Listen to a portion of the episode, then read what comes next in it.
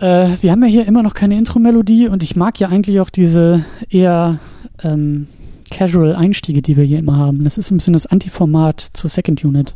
Rein plaudern ist was Schönes, ne? Ja, das ist, weißt du, bei der Second Unit muss ich immer Luft holen und das ist irgendwie auch so ein Anlauf und hier plätschert es ein bisschen. Das ist so der Moment, in dem das Spotlight angeht und du dann da Ja. stehst, unseren zehn bis hunderttausenden Hörern, Zehn jedem Hörer? Einzelnen. Zehn Hörer? Gesicht Mehr, mehr als zehn Hörer. Ja, also, 100 bis 1000 Millionen Hörern ins Gesicht guckst und dir denkst, jetzt muss ich die hier mit überzeugender Kraft in dieses Event reinziehen. ich habe da eher so, ein, so, eine, so eine blinkende rote Lampe dann immer so imaginiert, die halt sagt, on air, now, say something, do it. Und heute sagt sie, in the air and in space, Hmm, no one can hear you scream in space. Or breathe. but everyone can fly in space and breathe in space. Ja, ja, ja. Ja, ja, ja. Damit sind wir, damit sind wir drin. Ich finde, das ist wunderbar. Das ist der beste Einstieg für diesen, ja, wie soll man ihn nennen? Für diesen Klassiker, für dieses Meisterwerk des Superhelden-Genres, für Superman 4, The Quest for Peace, oder wie ich ihn heute auf Twitter genannt habe, Superman 4, This is not how space works. Ja, ja, das passt ganz gut. This Herzlich willkommen an. How Film works. Hallo Christian. Hi. Dach. Und hallo liebe Hörer. Schön, dass ihr wieder eingeschaltet habt, wenn es heißt, Menschen in Strampelanzügen fliegen an Seilen mit Capes durch die Luft. Diesmal tun sie es wirklich. Während sie bei Superman 1 und 2 ja wirklich fliegen konnten, You will believe a man can fly, und wir taten es in der Tat, ist es jetzt doch sehr erkennbar mit äh, Drähten und äh, schlechten Special Effects gelöst. Ähm, Mhm. Die Schweißflecken von Christopher Reeve wurden auch größer. Es gab einen Special Effekt in dem Film, den ich ganz gut fand. Einen. Kommen wir nachher zu. Hat nichts mit Fliegen zu tun. Ich wollte gerade sagen, das ist der Moment, wo er die Brille abnimmt oder so. Da, wo die Credits einsetzen, ne? Na, wollen wir noch nicht zu viel vorwegnehmen? Vor allen Dingen, also die Credits, also die Opening Credits kann man auch nicht loben. Also das war ja schon, das war ja schon furchtbar. Da ging es ja schon los. Ach ja.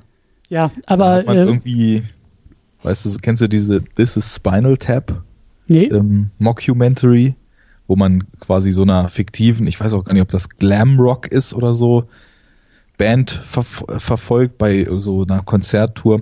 Ich musste bei dem Intro irgendwie an Glam Rock denken. So Typen mit so 80er Jahre ja, Palmfrisuren. ja, so wie der Nuclear Man aussieht, ne? So, so. Ja, genau. Ja, ja, ja. Stimmt. Fehlt eigentlich Naja. nur noch so die funkensprühende Gitarre. Ja, genau sowas. So weiße Gitarren, die so spitz sind. Ja, so ja. E-Gitarren. Ja, aber dann so diese, diese doppelten Gitarren, weißt du, die halt irgendwie diese doppelten, also ich bin ja kein Musiker, diese Die waren heiß. Griffdinger. Das ist so. auch 80er as it can be. Ja, und dann am besten noch unten mit so einer Kettensäge dran. Also zumindest mit so einem Blade. Und dann so, yeah! Also das ist so, das ist so das Intro.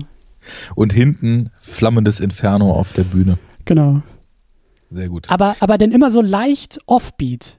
Also die Pyro-Leute hinter der Bühne, die kriegen es halt nicht auf die Reihe in den richtigen Momenten. Also die Band post dann gerade und so zwei Sekunden später kommt erst das Feuerwerk. So ähnlich fühlt sich dieses Intro an. Ja, die haben halt keine Monitorbox hinter der Bühne gehabt, weil das ganze Budget schon wieder in die Friseurrechnung des Frontmanns gelaufen ist. Und weil das halt Hotelzimmer ein bisschen zertrubbert hat. Ja. Naja, komm, wir machen mal unseren offiziellen Teil und dann widmen wir uns mal diesem großartigen Film. Ja, ja, ja. Wir, wir spulen das Tape nochmal kurz zurück. Ähm, es gibt eine kleine Ankündigung zu machen. Wir haben ähm, Gefühl, also wir haben Pause gemacht, ne? Ich glaube, so in der in dem Release ist die Pause gar nicht so äh, klar geworden, aber ähm, wir haben uns dazu entschieden, äh, nicht aufzuhören, nein. Ähm, aber mit dieser Episode, also die Superhero Unit ist ja ein Spin-off der Second Unit und läuft ja auch noch in dem Feed und auf der Website der Second Unit. Und wenn ihr die abonniert habt, dann habt ihr auch die Superhero Unit abonniert und das, die meisten von euch tun es ja auch, über das Ganze über diesen Feed zu hören. Das sehe ich ja an den Zahlen. Aber mit dieser Sendung äh, wollen wir das ähm, das letzte Mal so machen. Also die ähm, ähm, die Superhero Unit wird ab der nächsten Episode, die dann zu Batman sein wird und dann auch äh, besseres Territorium äh, ähm, bestreiten wird, äh, wird dann exklusiv in dem Superhero Unit Feed laufen. Das Ganze findet ihr unter superherounit.de sowieso. Da sind Episoden, da sind die Kommentare. Das wird alles ganz normal weiterlaufen. Und ähm, da findet ihr auch Links zu iTunes äh, Feeds und ihr habt ja auch eure eigenen Podcatcher und sucht dort einfach mal direkt nach der Superhero Unit und abonniert diesen Feed, weil mit der zweiten Staffel, zumindest so betiteln wir das. Ab der nächsten Episode gibt es sozusagen eine neue Staffel, eine, ein neues Paradigma, vielleicht ein neuer Ansatz im Superhelden-Genre und das nehmen wir als Kick-Off-Point, um dann die Superhero Unit nur noch in einem eigenen Feed laufen zu lassen. Also wenn ihr das hier gerne hört und nichts verpassen wollt, dann klickt einmal rüber, springt einmal rüber in den anderen Feed, abonniert den schon mal prophylaktisch und dann habt ihr auch ganz sicher nächsten Monat die Episode zu Batman bei euch im äh, wie sagt man nicht im Feed auch in dem, aber auch im Podcatcher und vor allen Dingen, äh, ja, es wird noch weitere Ankündigungen dazu geben. Ich werde das auch in der Second Unit, glaube ich, noch öfter erwähnen und wir werden das auch, äh, ja, über die Kanäle noch ein wenig äh, hinaus posaunen, aber äh, ja, tut es, abonniert diesen Feed und helft uns mit, verbreitet die Botschaft, wer das hier hören will, ab der nächsten Episode exklusiv im eigenen Feed. Wir haben laufen gelernt und wollen jetzt auf eigenen Beinen stehen. Ganz genau. Sehr schön. Ach, Arne, ich rede mir den Mund fusselig und du schaffst es in einem Satz, das zu sagen. Was das, ich obwohl ich massiv, ich weiß nicht, ob das im Vorgeplänkel jetzt noch mit drin ist, an meinen sprachlichen Fähigkeiten momentan zweifle. Aber ich bemühe mich. Ich werde mein Bestes geben. Das merkt man gar nicht, dass du irgendwelche ich, ich bin derjenige. Ich bin, ich bin ein bisschen aus der Übung. Ich bin auch noch nicht so richtig wach. Ich glaube, der Film wird mich auch nicht wach machen, aber äh, ja, wir sind gewillt. Du bist noch nicht richtig wach. Mach mal deine Sprüche. Kollegen von uns, ohne sie jetzt weiter zu benennen, die mir angeboten hatten, in einer Sendung mitzumachen, haben mich gestern gefragt, ob ich heute Morgen zwischen halb acht und neun Uhr Zeit hätte, Podcast aufzunehmen. Ähm, so viel zu, ich bin noch nicht richtig wach. Ja, aber dann frage ich, äh, ich, ich habe den, ich habe den, ich habe die Diskussion, glaube ich, nicht so ganz verfolgt. Es war nicht der Lichtspielcast, oder? Doch. Ja, aber äh, glaub mir, so um jetzt ganz off-topic zu werden, äh, mach das mal. Das habe ich mit Dennis auch schon gemacht. Also das war dann irgendwie äh, am Wochenende morgens um neun zu podcasten, ist ein geiles Erlebnis, weil also so, so ganz früh wirklich mit dem Kaffee und der Diskussion wach zu werden, das lohnt sich. Das sollte man mal gemacht haben. Und Dennis macht das auch sehr, sehr gut. Also das ist äh, ein sehr schöner Start in den Tag. Kleiner Verweis auf die Jungs. Dennis macht das sowieso sehr gut, egal zu welcher Tageszeit. Und jetzt weiter im Text. Ganz genau. Wir sind, wir, wir geben uns einfach wach, egal wie wach oder nicht wach wir sind. Ja. Und äh, ich muss mich mental Superman. Es geht um Superman. Es geht um Superman. Ich bin wach. Okay. Das sollte für dich ja eigentlich kein Problem sein. Ja, wobei ist es, weißt du, das kann ich auch im Halbschlaf abfrühstücken. Das ist vielleicht dann wieder das Problem. Aber wir wollen hier nicht über Müdigkeit reden. Wir wollen über Superman reden. Und vor allen Dingen, um auch das ähm, Format dieser, dieser, dieses Formats aufzugreifen, ähm, wir bewegen uns ja immer noch im Kontext eines Genres und wir wollen ja diesen Film auch als Genrefilm besprechen. Und das machen wir immer gerne, indem wir am Anfang äh, uns fragen und ich dich frage, weil du den Film, glaube ich, vorher nicht kanntest.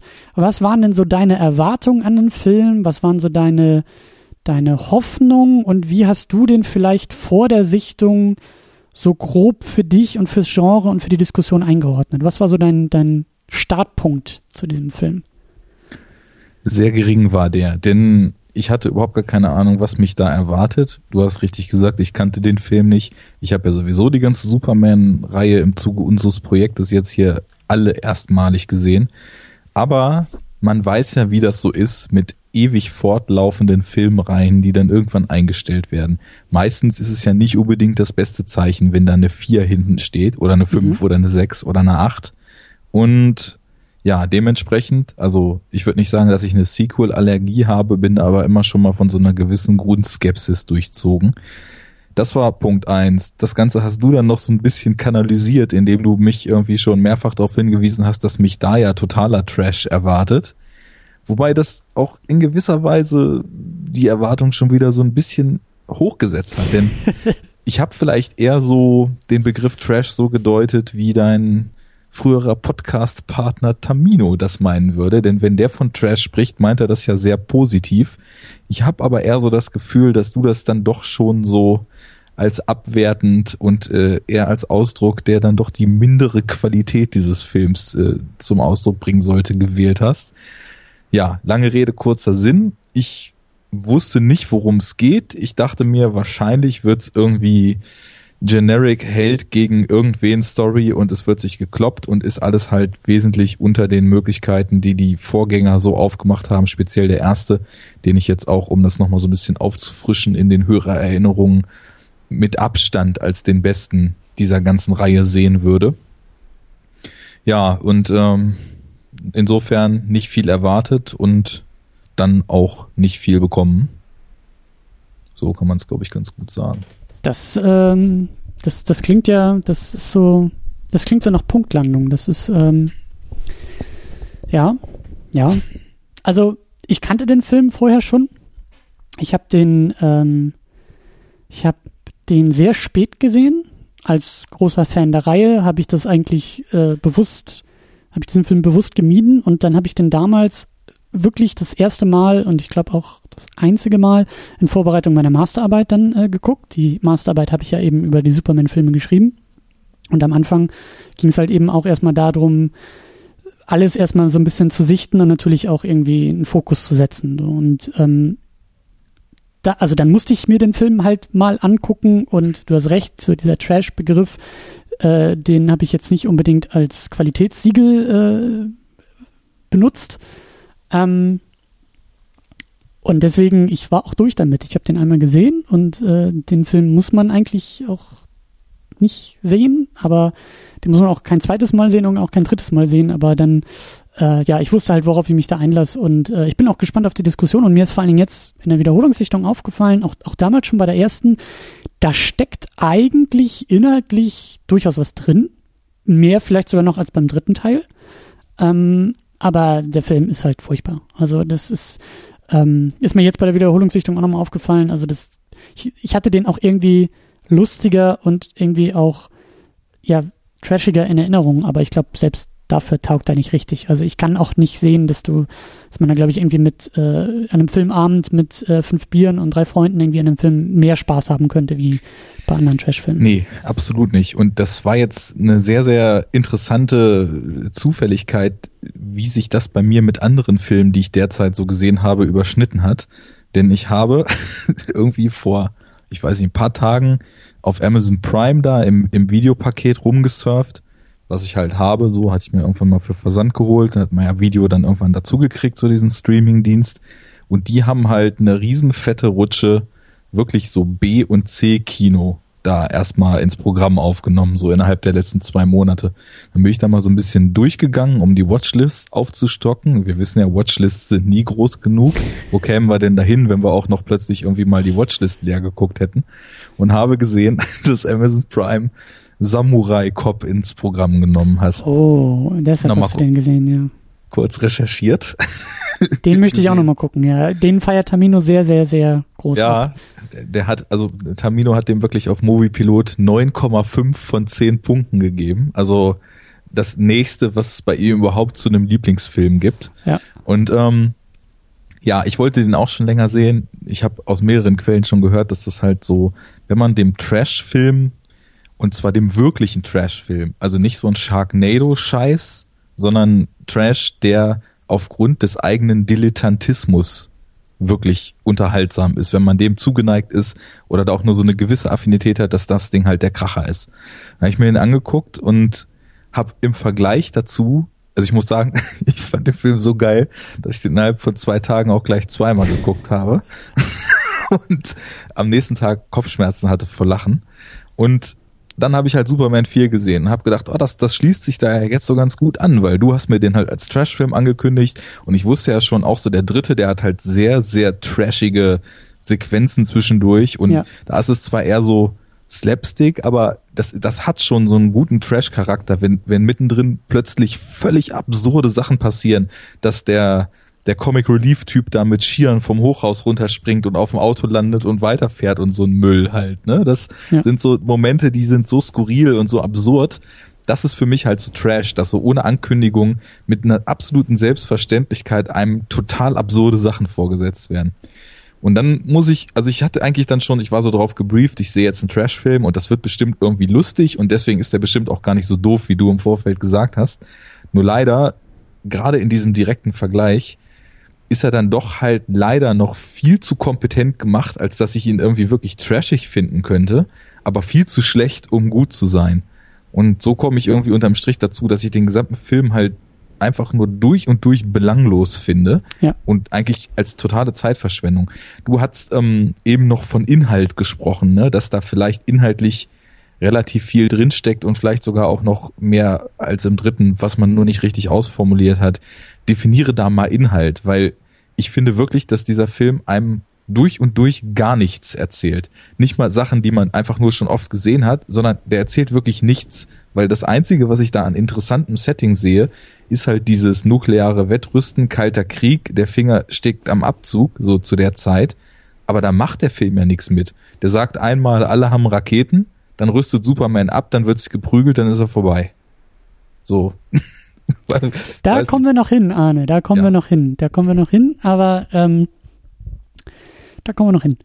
Äh, lass uns vielleicht vorher noch. Ähm, ich trolle deinen Ablauf. Nein, nein, überhaupt weiter. nicht, überhaupt nicht. äh, lass uns, lass uns vielleicht den Film. Ich versuche das ja auch immer in einem Satz zusammenzufassen. Ähm, mal gucken, ob das irgendwie äh, klappt. Also ich gehe auch davon aus, dass der, dass der weniger bekannt ist. So die ersten beiden Filme haben wir ja, glaube ich, beide auch festgestellt. So die nicht nur, wenn man das Genre irgendwie kennt, sondern auch generell sollte man die sich vielleicht mal angucken.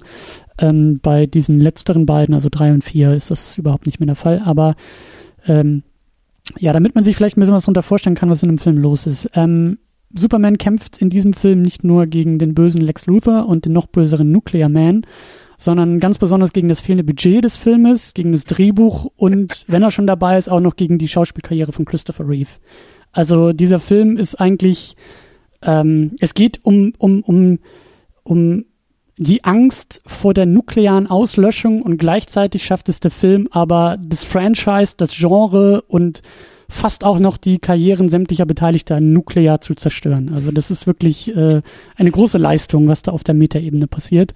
Sehr ähm, schöne Beobachtung. Ja, also so plottechnisch ist er wirklich, ist er wirklich alberner Kram. Also du hast jetzt schon erwähnt, Superman versucht, oder er versucht es nicht nur, sondern er befreit die Welt vor der nuklearen Bedrohung, indem er sämtliche nukleare Raketen, ähm, Atombomben einsammelt, im Weltall zündet. Dabei hat aber Lex Luthor seinen versteckten Plan realisieren können und ein neues Wesen gezüchtet, nämlich Nuclear Man. Und gegen den muss halt Superman kämpfen. Und äh, das Ganze tut er auch und äh, das tut er sichtbar unter erschwerten Bedingungen, weil das Budget nahezu nicht vorhanden ist. Man muss auch dazu sagen, ähm, vielleicht noch bevor wir über den Cast und über, den, über weitere Aspekte des Filmes sprechen, sind, gibt halt eben auch ein paar Besonderheiten bei der Produktion. Also wir haben ja schon in den anderen Episoden erwähnt, ähm, was ja eigentlich ziemlich untypisch für die Gegenwart auch ist und wie Hollywood heute funktioniert. Diese Superman-Filme waren, sind Produzentenfilme. Es sind keine Studiofilme, es sind Produzentenfilme gewesen. Die Geschichte hatte ich ja auch erzählt, diese Solkind, äh, Vater und Sohn, ähm, Produzenten haben sich die Rechte gekauft, sind dann zum Studio gegangen, haben, haben dann die Filme erst umgesetzt und nicht andersrum. Und äh, das haben sie ja gemacht mit 1 und 2, das war dieses Mammutprojekt, gleichzeitig gedreht, dann erstmal den ersten Film ins Kino gebracht, den zweiten nur zur Hälfte gedreht, den dann nochmal neu abgedreht. Und dann hatten sie ja so diese großen Kassenknüller, Superman 1, Superman 2. Dann kam eben Superman 3 raus, auch noch unter dieser Produzentenriege, aber dadurch, dass der halt kommerziell weniger erfolgreich war und auch inhaltlich weniger erfolgreich war, sind sie dann ja zu Supergirl rübergesprungen und haben versucht, die Rechte hatten sie ja auch, aber haben versucht dann eben dieses ja, Franchise auch als solches aufzubauen und äh, sind dann eben die, ja, sind, eine, sind einen anderen Weg weitergegangen. Supergirl haben wir ja auch besprochen in, in einer Episode, ist halt auch gefloppt und war halt auch ziemlicher Müll. Und ähm, dann waren sie durch damit. Die Soulkins haben dann die Rechte verkauft, haben gesagt, gut, also sie hatten sie halt immer noch, und waren in der Lage, ich weiß auch nicht, ob das heute überhaupt solche Verträge noch gemacht werden können, aber die konnten dann die Rechte an andere Studios, an andere Produktionsfirmen weiterverkaufen. Und das haben sie dann äh, gemacht. Und ich weiß auch, ich glaube, dass der Film von Canon Films produziert wurde. Ähm, auf jeden Fall unter der Regie von Sidney J. Fury. Und ich bin so in diesem ganzen B-Movie-Bereich echt nicht gut aufgestellt. Aber ich meine, dass die da eine ziemlich große Hausnummer sind. Also Canon Films ist, glaube ich, berühmt berüchtigt dafür, dass die halt so in, naja, nicht in Masse, aber schon so mit wenig Budget eigentlich ich will nicht sagen viel gemacht haben, aber schon, also das, das ist schon alles so deren Geschäftsmodell gewesen. Ja, also wenig Budget, trotzdem irgendwas mit Action und dann irgendwie so gerade eben über die Runden kommen und irgendwie auch ein bisschen Kohle wieder einnehmen. Und da war ja eigentlich schon klar, dass da nicht viel bei rumkommen konnte unter diesen Bedingungen. Und dann war der Knaller, dass die wohl irgendwie während der Dreharbeiten, während der Produktion, äh, hat das Studio oder hat, hat die Produktionsfirma gesagt, übrigens, euer Budget ist nur noch halb so groß. Viel Spaß. Tschüss. Und äh, das sieht man ja. halt, das sieht man alles. Also ich weiß nicht, wie dir das erging, aber ähm, die fehlenden Mittel sind ja schon sehr, sehr deutlich in diesem Film. Ganz klar. Also erstmal nochmal zu kennen, hast du völlig recht. Die haben ähm, wirklich, was so B-Actioner betrifft, den absoluten Rundumschlag zu der Zeit. Also irgendwie Sylvester Stallone Dinger, ich, ich glaube Over the Top und, und City Cobra rausgebracht. Die haben irgendwie Chuck Norris Vehicle Missing in Action 1 bis 3. Also wirklich alles, was auf dem Direct To-Video-Sektor mit irgendwie so zweite Reihe Actionstars der 80er von Michael Dudikoff über was weiß ich wen abging. Da haben die so ihre Finger im Spiel gehabt. Haben auch, und vielleicht erklärt das das Design dieses Bösewichts in dem Film hier, den Masters of the Universe Film, wohl wahrscheinlich zeitgleich gedreht. Der kam ja im selben Jahr raus. Du hast auch ähm, mit Tamino schon mal einen Canon-Film besprochen, nämlich Sindbad of the Seven Seas. Ach, der war von Canon. Ja, ja. Ja, das erklärt einiges. Und ansonsten, also wirklich irgendwie äh, Direct-to-Video, Actioner, ja. B-Movies, Trash-Filme, das ist so günstig, schnell produziertes Zeug für einen überwiegend Videomarkt damals. Das ist, glaube ich, das, was man so heute ähm, Asylum eher zuspricht, ne? So das, was du schon erwähnt hast mit Chuck Nado, also so, so, so Studios, die irgendwie, ja, Direct-to-Video, aber es ist halt eher so dieses ähm, eigentlich wirtschaftlich relativ klug produziert. Wie du gesagt hast, schnell, billige Stars und trotzdem, also diese Filme spielen ja, ich meine, Canon ist jetzt, glaube ich, mittlerweile durch, aber die Dinger spielen ja auch, auch Gelder ein. Es ist halt alles nicht im, im großen Stil, also wirklich B-Movie als B-Ware, als, als minderwertige oder ne, nicht minderwertig, aber als ähm, günstigere Alternative trifft es eigentlich sehr, sehr gut, weil so werden die Filme gemacht, so sehen die Filme auch in der Regel aus und äh, es funktioniert halt. Ja, gut, das, das führt zu weit, wenn wir jetzt hier irgendwie auf Trash-Film-Diskussionen abwandern, weil was Asylum macht, das, das sehe ich halt einfach nur, also ich, ich verachte das zutiefst, denn im Vergleich dazu ist es halt so, dass bei Canon damals niemand gesagt hat, wir machen jetzt hier mal so schlecht, wie es geht, sondern die haben immer, trotz geringer Budgets, klar, trotz klar. nicht unbedingt ähm, hochkompetenten Beteiligten, so zumindest beim Gros der Produktion, haben die immer versucht, das meiste rauszuholen. Die wollten halt auf dem Sektor, den sie bedienen, gute Filme drehen. Und Asylum will das nicht. Ja, das ist das ja. riesige Problem, was ich damit habe, auch wenn Leute sagen, ich, ich bin hm. Trash-Fan, ich feiere Sharknado dann sage ich, nee, Sharknado ist kein Trash, Sharknado ist Müll, Sharknado ist eine Verarschung am Verbraucher. Sharknado ist, gibt vor, etwas zu sein, was es nicht ist, weil es zu so mich anzuschreien, guck mal, wie schlecht wir können, wenn wir uns nicht anstrengen, das ist halt keine Leistung. Ne? Und das so viel aber nur dazu, da müssten wir mal eine ganze Sendung drum machen. Da rede ich mich in Rage, wenn es um das Thema geht. Aber ich will ja. das auch nur kurz abschließen, indem ich, indem ich noch äh, ergänze. Ich meinte das auch nicht, also ich bin da voll bei dir. Äh, ich meinte das auch nicht ähm, filmisch, sondern eher was das wirtschaftliche Produzieren angeht. Also ja. diese Sharknado, diese Asylum-Geschichten sind halt auch schnell, billig, aber machen Geld. Ja, das Nicht im großen Stil, im kleinen Stil, aber es rentiert sich halt. Und das ist die haben halt ihren genauso. Markt, genau. genau. Und die, die wissen, was da zu holen ist. Und unter dem Aspekt die Einnahmen sind ja auch irgendwie immer in Bezug zu den Ausgaben zu setzen. Und gerade in den 80ern war halt auf dem Videomarkt richtig was zu holen mit solchen Dingern. Ja. Gerade solche B-Actioner, die die Videotheken hoch und runter geschmückt haben. Ja. Und das haben die gut gemacht. Und naja, den, den Einfluss merkt man auf jeden Fall auch hier. Ja. Ja, ähm, Genau, aber das sind halt schon mal ganz andere Bedingungen. Das sind ganz andere Voraussetzungen. Das ist auch ein ganz anderes Produzieren, ein, ein, ein, eine ganz andere Sichtweise auch auf das Material. Ähm, und ja, das äh, zeigt sich im fertigen Film. Ich bin mal gespannt.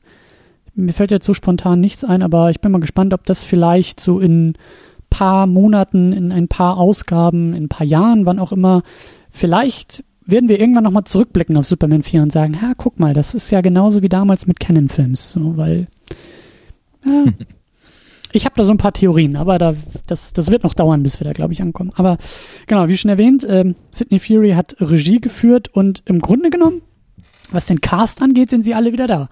Also wir haben Christopher Reeve dabei als Superman Clark Kent, wir haben Gene Hackman wieder dabei, also der war ja bei Superman 3 nicht dabei, jetzt ist er wieder dabei.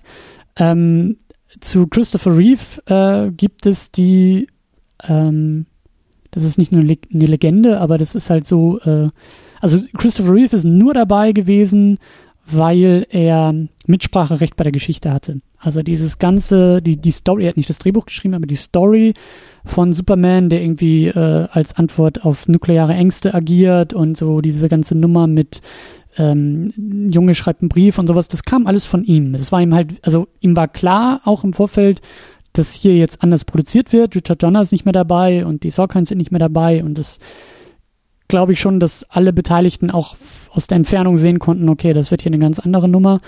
Aber Reeve haben sie halt geködert, indem sie ihm Mitspracherecht bei der Geschichte gegeben haben. Was eben so mein Argument von vorhin war, ich glaube, das zeigt sich auch so ein bisschen und das sind auch eher so die zaghaften Highlights in diesem Film.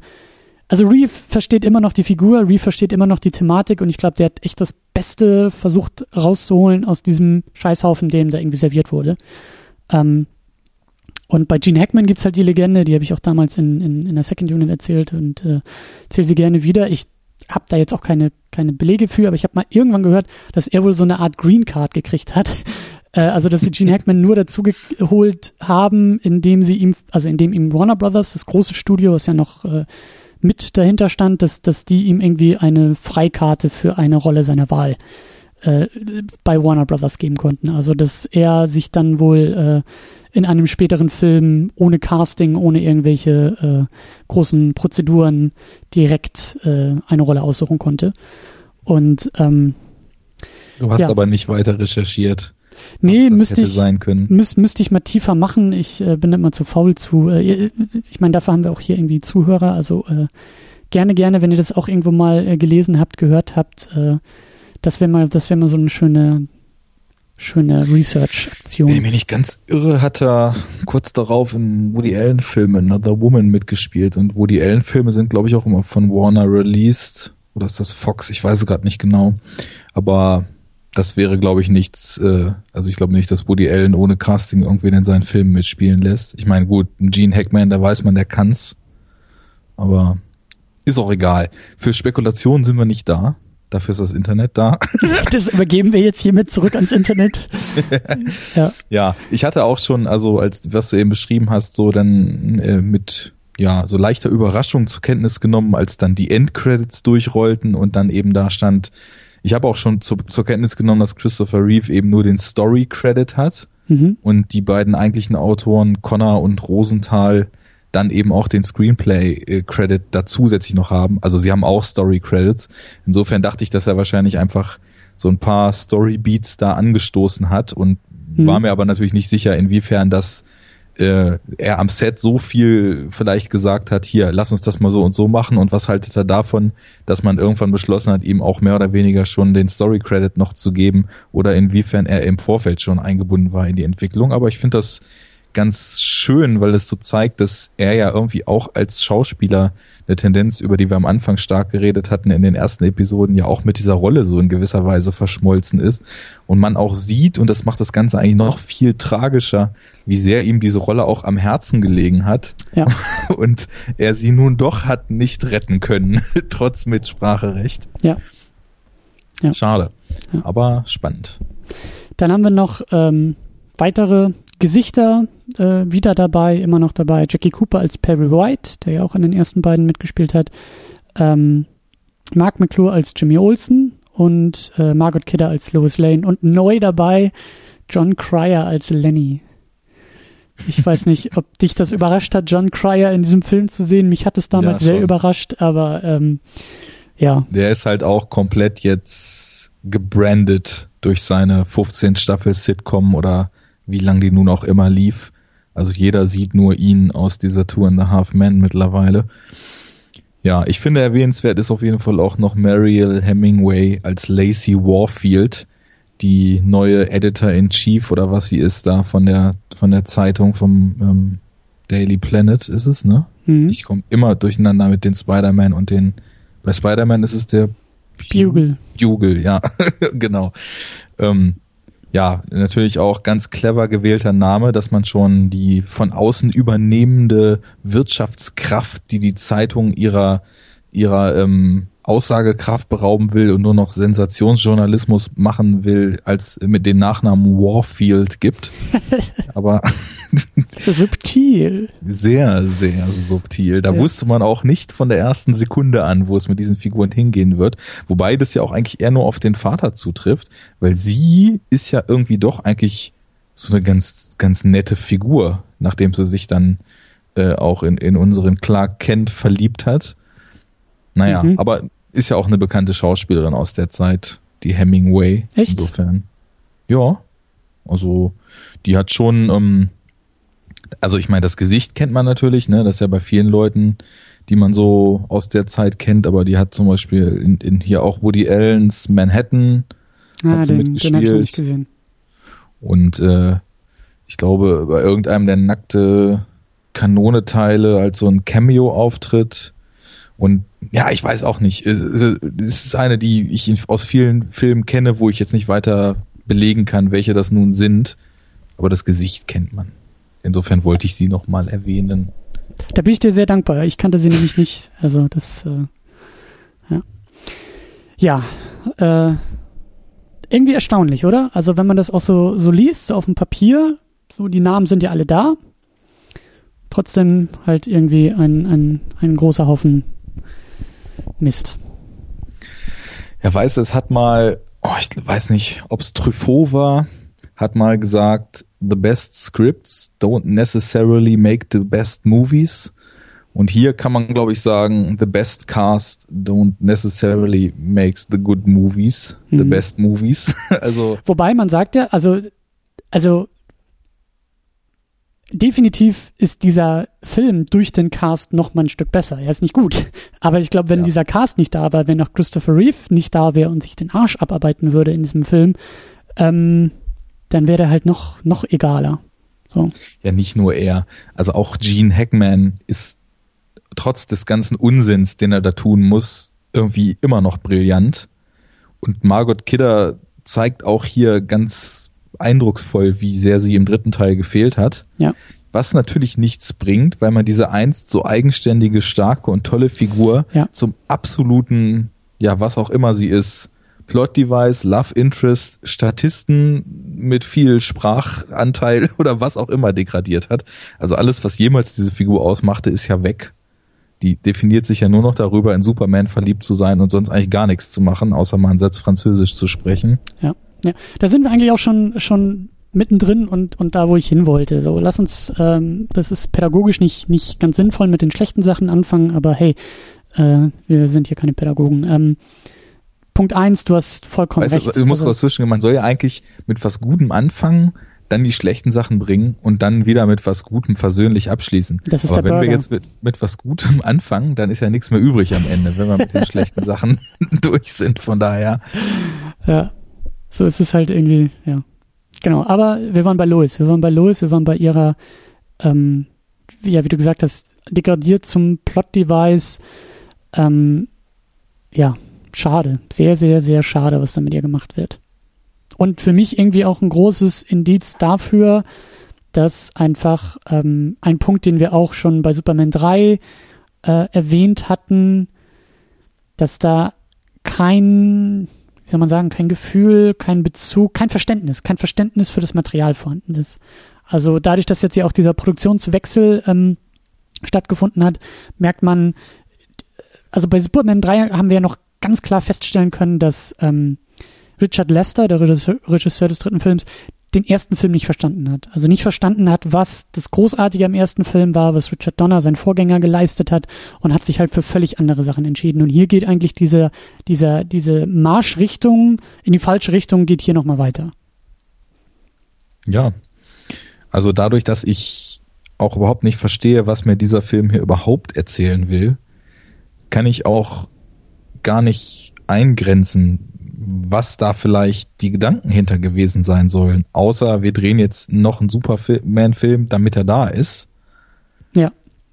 Ich weiß es nicht. Also. Ich glaube, dass, ja. da, dass da sehr stark wirtschaftliche Faktoren äh, dabei waren. Also gerade Canon-Films, die dann irgendwie auch sagen, so, so ein bisschen so in Excel-Tabellen irgendwie rechnen und sagen, okay, unterm Strich relativ egal, was wir machen. Wenn wir dann irgendwie das Budget noch halbieren, dann ist vielleicht irgendwie, das sind die projizierten Einspielergebnisse und so dieses Melken der Kuh bis auf den letzten Tropfen und ähm, in dem Fall ist es halt eben Canon-Films, die es machen. So, das ist ähm, vielleicht auch stellvertretend für eine Zeit, ja, wir sind ja auch in diesem, in diesem Genre-Kontext so.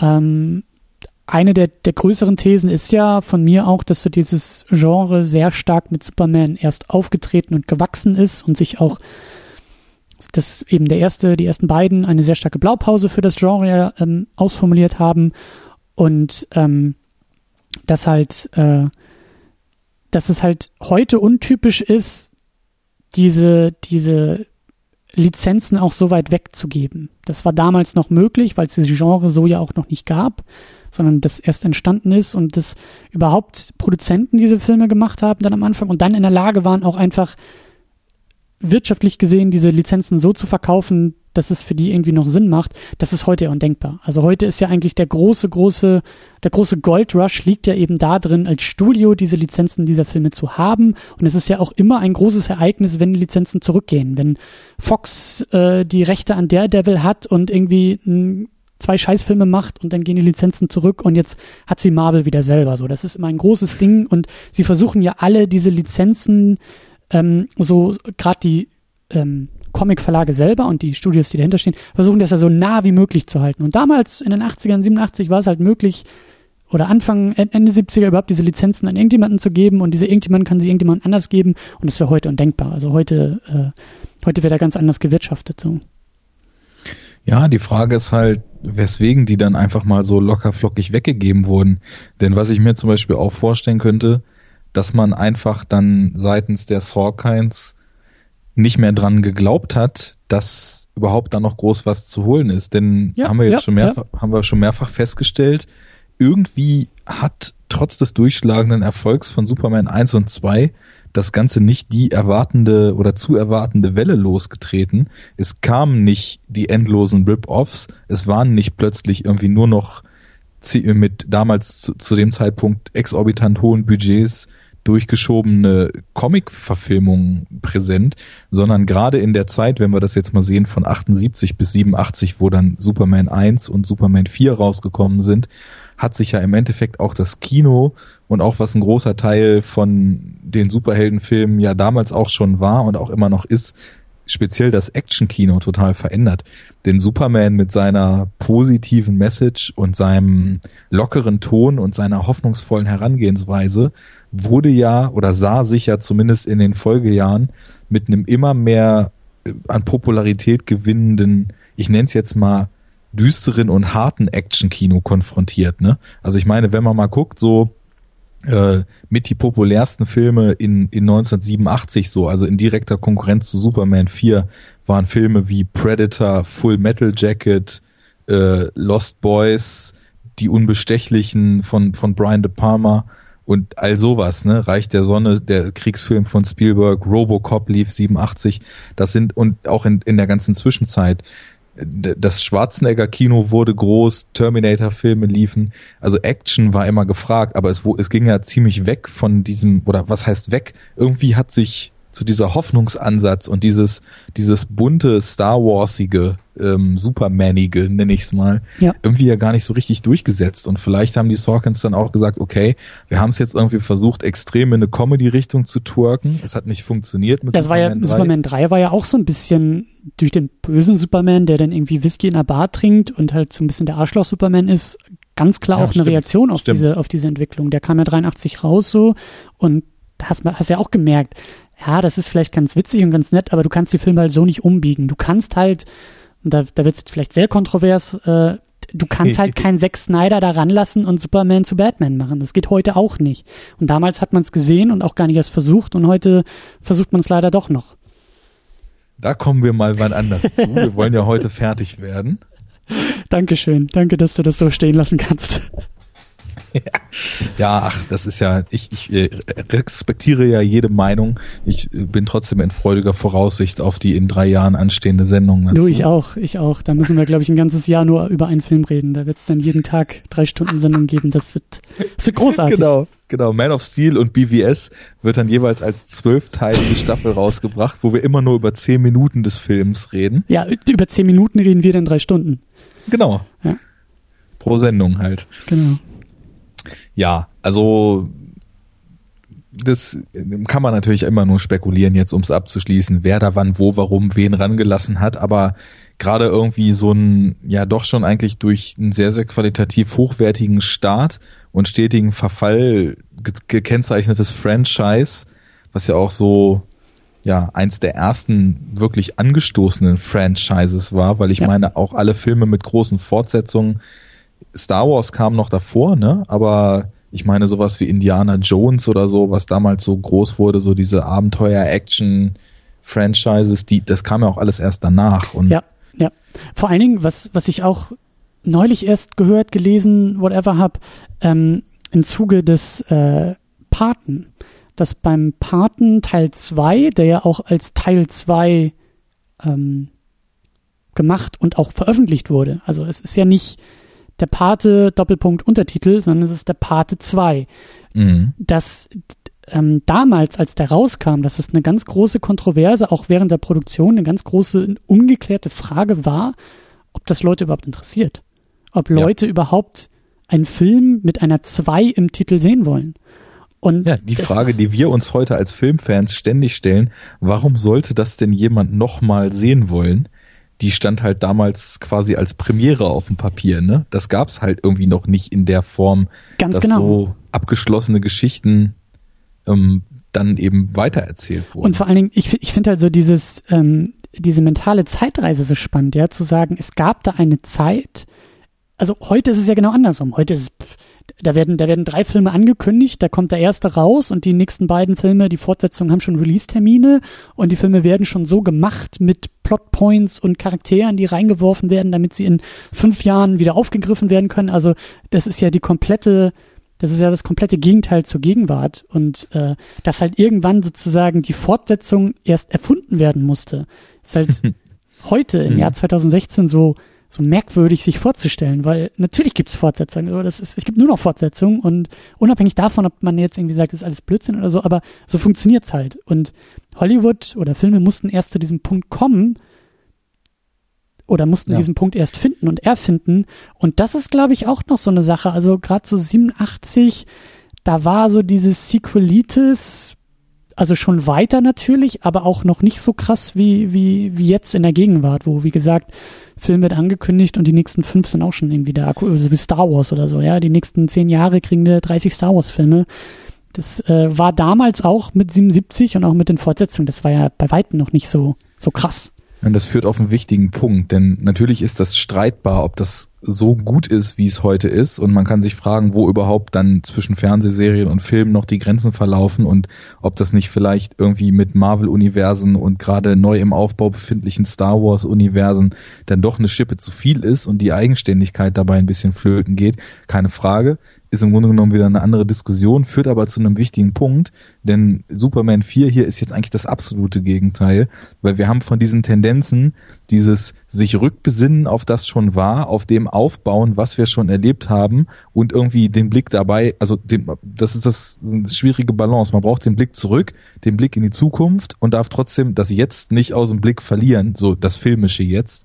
Und das gibt es in dem Film halt noch gar nicht. Ich hatte nicht das Gefühl, also außer, dass es einen Villain gibt, der schon mal auftauchte, der aber auch einfach nur blöd eingesperrt war und jetzt wieder ausbricht.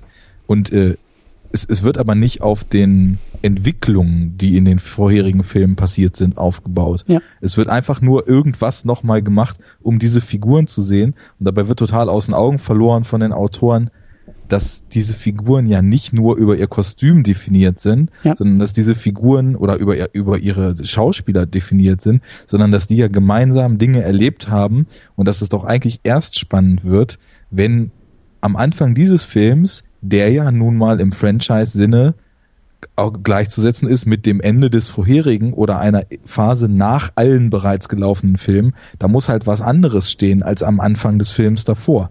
Und das ist was, was es hier eben noch nicht gibt. Und das, das lässt den Film in so einem Vakuum bestehen, finde ich. Mm, also da bin ich ein bisschen vorsichtiger. Ich weiß, was du, was du meinst und äh, ich gebe dir auch recht. Ähm, ich würde es nur ein bisschen anders formulieren, weil Superheldenfilme, ähm, ich meine, da gibt es auch einen wunderbaren ich, Aufsatz von Umberto Eco, irgendwie auch zum Mythos Superman, der irgendwie auch so sagt, diese, also er bezieht sich gleich auf die Comics, aber diese Erzählungen sind halt dazu verdammt, nicht weiterzugehen. Ja, sie sind halt ein, ein, ein, eine Erzählung, die nie vorangehen kann. Und äh, gut, in der ich Gegenwart. Ich glaube, das ist der Grund, das, das hm? stimmt schon irgendwie. Ich glaube, das ist der Grund, warum ich Origin Stories so gerne mag.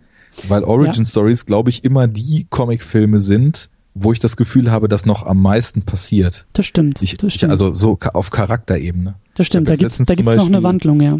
Genau, nachdem ich ähm, von Captain America Civil War nicht so angetan war, habe ich, was ich schon eine ganze Weile vorhatte und bevor ich jetzt erstmal heldensatt war, habe ich angefangen nochmal das MCU von vorne durchzuschauen und habe natürlich logischerweise mit Iron Man angefangen und war wirklich verblüfft, weil ich bin halt, was Marvel-Filme betrifft, nur so in Erinnerung hat man ja so die letzten drei, vier, fünf vielleicht noch so ganz konkret. Ich war wirklich verblüfft, wie stark der Tony Stark am Ende des Films sich von dem Tony Stark am Anfang des Films unterscheidet. Ja. Das ist ein wirklich guter Film, ist mir jetzt mal so aufgefallen. Also der hat auch so seine Probleme, das liegt aber vielleicht auch daran, dass diese Art der Action auch nicht unbedingt das ist, was mich so riesig vom Hocker reißt, wenn dann am Ende Gebäude kaputt gehen. Da sind es ja zum Glück noch keine Städte. Aber das ist wirklich, das ist, das ist ein, lockerer Film, der hat irgendwie coole Action-Momente, der hat Humor aber der hat halt auch ein schönes Charakterdrama drin, was ich glaube, weil ich das Gefühl habe, da ist eine Figur und die ist in Interaktion mit ihrem Umfeld und durch diese Interaktion wird sie zu einer anderen Figur, zu einer gereifteren Figur. Ja.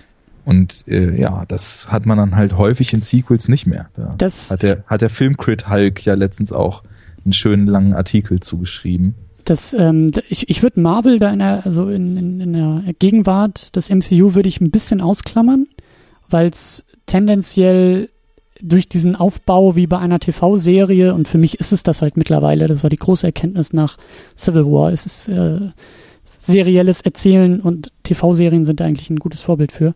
Ähm, da passiert, passiert noch relativ viel für diese eigentlich eher unwandelbaren Erzählung, um das mal so allgemein zu formulieren. Aber der Punkt, um zurückzukommen zu äh, Superman 4, ähm, du hast schon recht, also du hast, du hast diesen fehlenden Bezug identifiziert, also Bezug auf die anderen Filme. Für mich ist es sogar fast noch schlimmer, weil sie, ähm, und das finde ich halt auch spannend, da bin ich auch gespannt, wie das in der Zukunft in dem Genre vielleicht äh, ähm, vielleicht wirklich nochmal wieder auftreten wird, ist dieses, ist auch das Dilemma, ja. Du hast, du hast eine Zahl, du hast, du bist bei der vier angekommen, du hast die vier im Titel, du hast das Ganze schon dreimal gemacht, was machst du jetzt noch? Wie, wie, wie könnte es denn überhaupt weitergehen? Was kannst du überhaupt anders machen? Und das ist eine Frage, die sich in diesem, in dieser Produktion gar nicht gestellt wurde, sondern es ist klar, dass der Film auf sich selbst, auf sein eigenes Franchise, auf seine eigene, ähm, nicht Entwicklung, aber auf seine eigene Erzählung stark referenziert, indem halt einfach, und das kannst du halt machen, wenn du bei einer 4 angekommen bist, sozusagen Versatzstücke der vorherigen reinschmeißt, weil du denkst, das gehört dazu. Das sind halt so Sachen wie, wir haben diesen grünen Kristall, der wieder leuchtet, ja, so ein Moment ähnlich wie im ersten Film, er geht halt in die ähm, in die Scheune und dieses Raumschiff findet er ja und dann findet er einen grünen Kristall. Ähm, also wir haben Bilder, wir haben Motive, die einfach nochmal benutzt werden, ohne in irgendeiner Form ähm, konstruktiv einzufließen. Ja, es ist kein Rückblick, es ist kein, es wird nichts damit gemacht, außer es nochmal zu machen. Und das Allerbeste dabei ist ja, ist ja, äh, glaube ich, diese Flugsequenz mit Lois Lane. Also das ist ja, ja wirklich nur äh, als Versatzstück rausgegriffen, dann in meinen Augen, was den Charakter von Superman angeht, nochmal kaputt gemacht, in dem Superman eigentlich ein riesen Arschloch ist. Aber wer weiß, vielleicht war das auch einfach nur eine Referenz auf Superman 3, die ich nicht verstanden habe. Aber ähm, einfach nur dieses, also man muss sich ja die Frage stellen, ja, vierter Film, das kommt die Direktive von oben oder von der Seite oder wo auch immer. Aber das heißt, wir machen einen vierten Film. So, dann hast du halt diese armen, armen äh, Drehbuchautoren und Storyleute, die halt sich irgendwas überlegen müssen, was diesen Film füllt. Und es wirkt halt so, als ob sie einfach die letzten drei Drehbücher sich nochmal angeguckt haben und da das Beste rausgesucht haben oder halt irgendwas rausgesucht haben. Und ähm, da bin ich halt gespannt, ob das, ob das, ich glaube schon, ich glaube, dass das auch irgendwie so eine Falle für das Genre ist für, für so gut wie alle Fortsetzungen und für so gut wie alle Blockbuster. Aber ich glaube, dass es gerade bei Comicfilmen und gerade wenn dann sowas, ich denke an sowas wie, dies, wie das Spider-Man-Reboot, äh, The Amazing Spider-Man, wo du dann auch noch das Problem hast, dass du ganz deutlich nochmal die gleiche Geschichte, Geschichte erzählst, erzählen musst. Ähm, ich, also ich glaube, dass hier so ein Element auftaucht, nämlich die Verzweiflung nach einer langen Entwicklung eines Franchises nicht zu wissen, was man noch erzählen kann, um dann nur auf dieses Franchise zurückzublicken und sich dann in Versatzstücken dabei zu bedienen. Und das ist in meinen Augen nie ein gutes, eine gute Idee. Und da spreche ich jetzt sehr stark aus der Gegenwart. Und dann ist mein ewig langer Monolog auch zu Ende. Ähm, so gern wie wir alle Nostalgie mögen und ich natürlich auch. Ich bin auch ein nostalgischer Mensch. Aber ich weigere mich ganz, ganz stark Nostalgie in Filmen als treibendes ähm, Erzählelement ähm, überhaupt anzunehmen. Also, sorry, aber da ist die Wunde vielleicht auch noch relativ tief. Aber das, was eben Star Wars Episode 7 gemacht hat, in nostalgischer Hinsicht, finde ich absolut furchtbar. Ähm, und das sehe ich hier in Tendenzen eben auch, zu sagen, na, weißt du noch, in Superman 1 hat er auch den Kristall gefunden. Und kennst du noch dieses Council hier aus Superman 1, was nie wichtig war, aber hier auch nochmal wieder auftaucht? Und weißt du noch, als Superman und Lois Lane irgendwie zusammen durch die Gegend geflogen sind? Und weißt du noch damals, als Lex Luthor seinen komischen Plan hatte? Und das ist halt alles, das mag ich nicht, das will ich nicht. Das fühlt sich nicht gut an, wenn man mich irgendwie so für dumm verkauft. Weil es ja auch nicht sinnvoll als ein Ganzes zusammengefügt ist. Das sind nur Versatzstücke, die zusammengewürfelt sind. Und du kannst wirklich auf fast alles in dem Film mit dem Finger zeigen und kannst sagen, okay, das kenne ich daher, das kenne ich da. Also nur intern aus der Reihe. Ich meine, dann war es in Teil zwei war es die abgefahrene U-Bahn-Station, die Lex Luthor hatte. Jetzt hat er halt ein Penthouse, was aber ja. ähnlich eingerichtet ist und genau mit irgendwelchen irrsinnigen Spielautomaten und mit, er hält irgendwelche komischen Renaissance-Partys ab. Also der, der irre Schurke, den wir sowieso schon mal gesehen haben, baut sich wieder ein vergleichbares Umfeld. Dann hatten wir General Zod, der quasi das Ebenbild von Superman war, ja. nur in Böse. Jetzt ja. haben wir Nuclear Man, der das Ebenbild von Superman ist, nur in Böse. Aus seiner DNA gezüchtet. Dann haben wir irgendwie das Kryptonit, was ihm da, äh, oder ja, eigentlich war es ja Nee, er kriegt ja die Power aus dem Kristall wieder, genau. So wie es irgendwie im zweiten Teil, wo er seine Kräfte abgegeben hat und dann doch über irgendwas Kryptonisches sie dann wieder kriegt. Und, und, und, und, und. Und du hast eben so schön drum gekreist, dass du dann beim vierten Teil irgendwie vor der Frage stehst, was erzähle ich jetzt eigentlich noch? Und ich, vielleicht bin ich jetzt auch an dem Punkt, wo ich verstehe, was du vorhin mit dem spannenden inhaltlichen Ansätzen meintest. Denn wir hatten Superman gegen sein Spiegelbild, wir hatten Superman gegen sich selbst, wir hatten Superman gegen äh, menschliche Schurken und äh, quasi in dem Struggle dann selber kurzzeitig menschlich zu sein und die Kräfte nicht mehr zu haben. So, jetzt wäre ja Superman vs. The World, was dieses Nuklear-Ding ist, eigentlich eine total spannende Geschichte gewesen. Und das, das handelt der Film aber ja in so einer Fußnote mehr oder weniger ab. Ja. Ist, ist gerade Wettrüsten und Superman spricht irgendwie vor der UN und sagt, Freunde, was ihr hier macht, das ist Mist. Ich sorge jetzt mal dafür, dass das hier alles ein Ende hat. Schmeißt irgendwie mit Diskuswurf-Moves im Fischernetz die Atomraketen in die Sonne. Ja, aber dann, das, das wäre doch eigentlich, da hätte man im Vorfeld viel, viel schönere Konflikte draus machen können. Das, das elementar Gute in Superman trifft auf die Verdorbenheit oder Fehlgeleitetheit der Menschheit er ist im Clinch, die, äh, die, die Regierung manipuliert das Volk, es wird sich von Superman abgewandt, er versucht für das Gute zu kämpfen und, und, und, und, und. Ich habe das Gefühl, ein kurzer Brainstorm und du bist da sofort bei interessanten Ansätzen, die ein fähiger Autor dann in einen interessanten Film umwandeln könnte, aber nichts davon wird gemacht. Es wird halt nur zusammenklamüsert und ist im Endeffekt unfassbar uninteressant dadurch. Ich meine, selbst so, Kitschflüge durch die Welt, selbst aus dem gescheiterten Supergirl wird dann noch irgendwas übernommen und mit dem vermanscht, was man sowieso schon aus Superman-Filmen kennt. Und das geht vorn und hinten alles nicht auf. Ja. ja, ja, und da sind wir bei den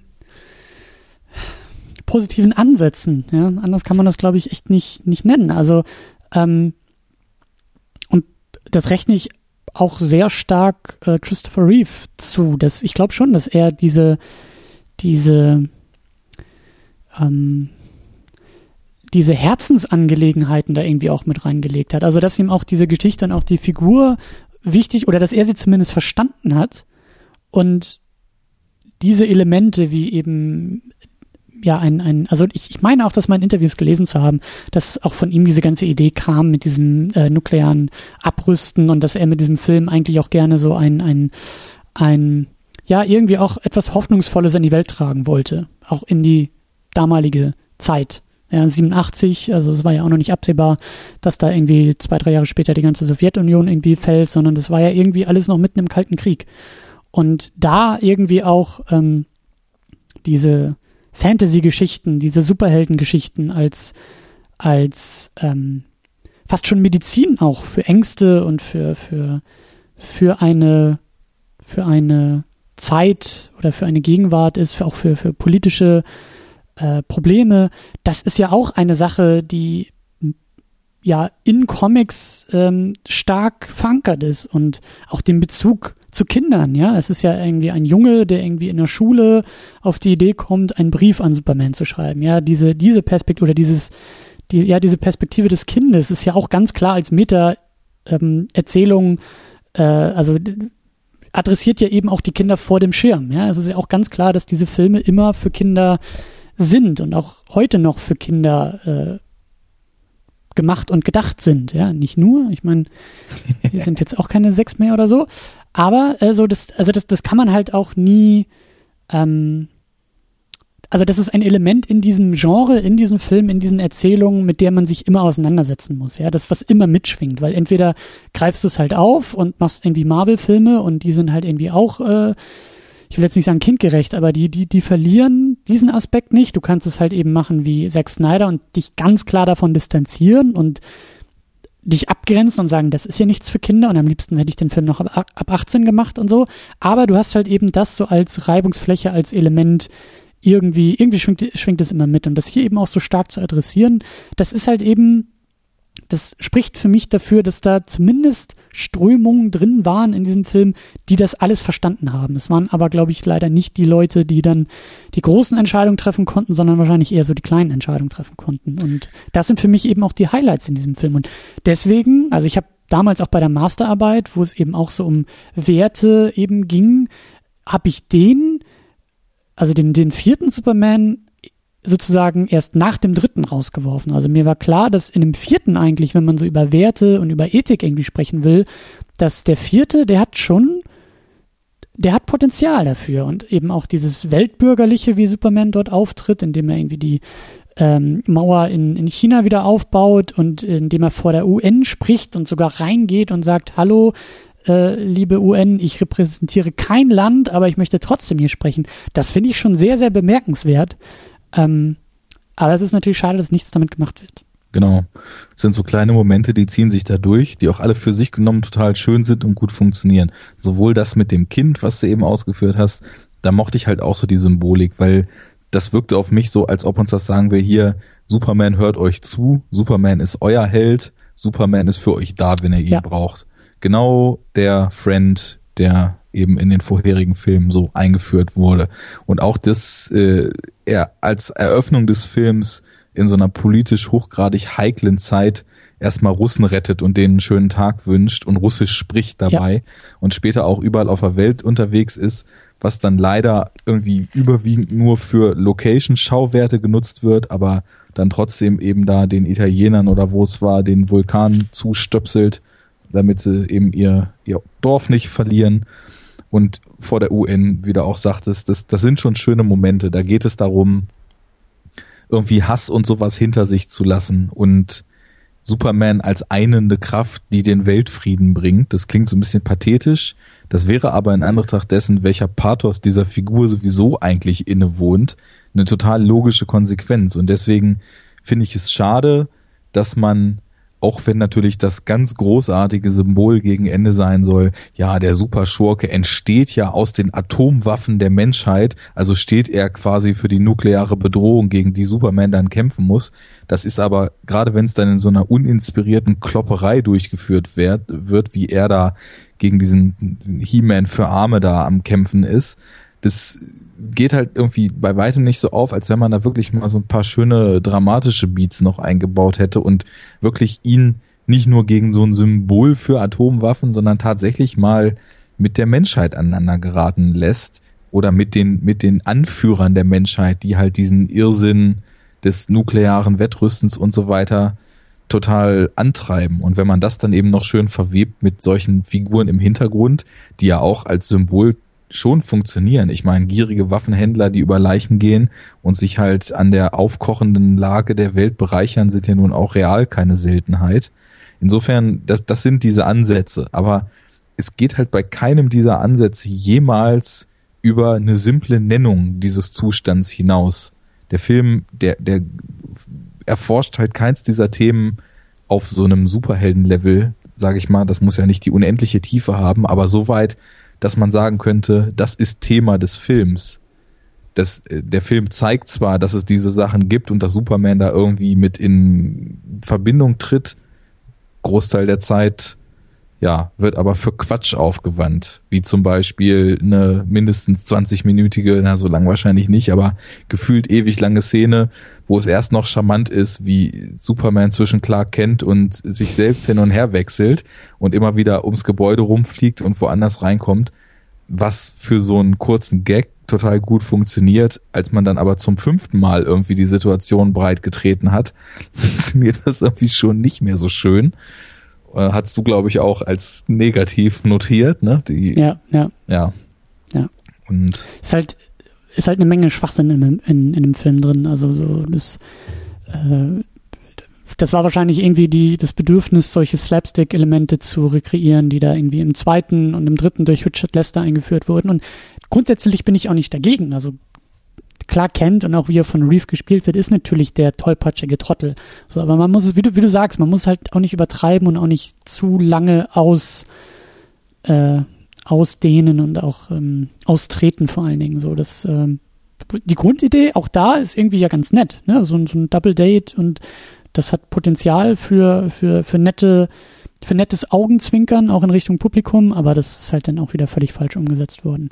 Ähm, aber was du davor gesagt hast, so mit, mit, äh, mit der reinen Nennung von ähm, tieferer Thematik oder so, ist vielleicht ein bisschen hochtrabend formuliert, aber ähm, damit bin ich eigentlich schon mal eigentlich begnügt. Also 87, wir haben noch nicht diese Genre, ähm, das ist okay. Also da, natürlich sehe ich auch, also finde ich das auch schade, dass da jetzt nicht mehr draus gemacht wurde. Und natürlich hätte ich auch gerne einen Film gesehen, der sich irgendwie mit den politischen Dimensionen von Superman beschäftigt und irgendwie mit den weltbürgerlichen Dimensionen von Superman beschäftigt. Und das Ganze auch noch irgendwie vor der Prämisse der, der des Kalten Krieges und der nuklearen Bedrohung. Das wäre feinstes Material, aber ich glaube, dass die Zeit auch noch, auch noch nicht wirklich reif dafür war. Weil ja, vielleicht lege ich da auch zu sehr den Maßstab von heute an.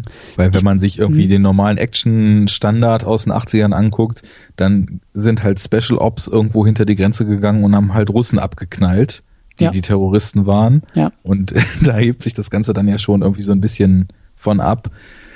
Ich glaube, es ist auch einfach nur so, dass ich Haare in der Suppe suche, weil der ganze Film halt einfach in seiner Machart komplett mich überhaupt nicht überzeugt hat. Und das ist auch so ein relativistisches Problem, weil wenn du den im Vakuum anguckst, dann könntest du sagen, ja gut, das ist jetzt halt irgendwie dann ein 80er B-Movie, oder gerade noch so B-Movie oder nicht B-Movie, was halt ein bisschen campy ist und ein bisschen Humor versucht zu verpacken und ganz gute Darsteller hat, das ist doch eigentlich nicht schlecht.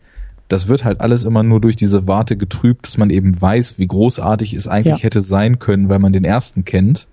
Und der ist nun mal richtig, richtig gut.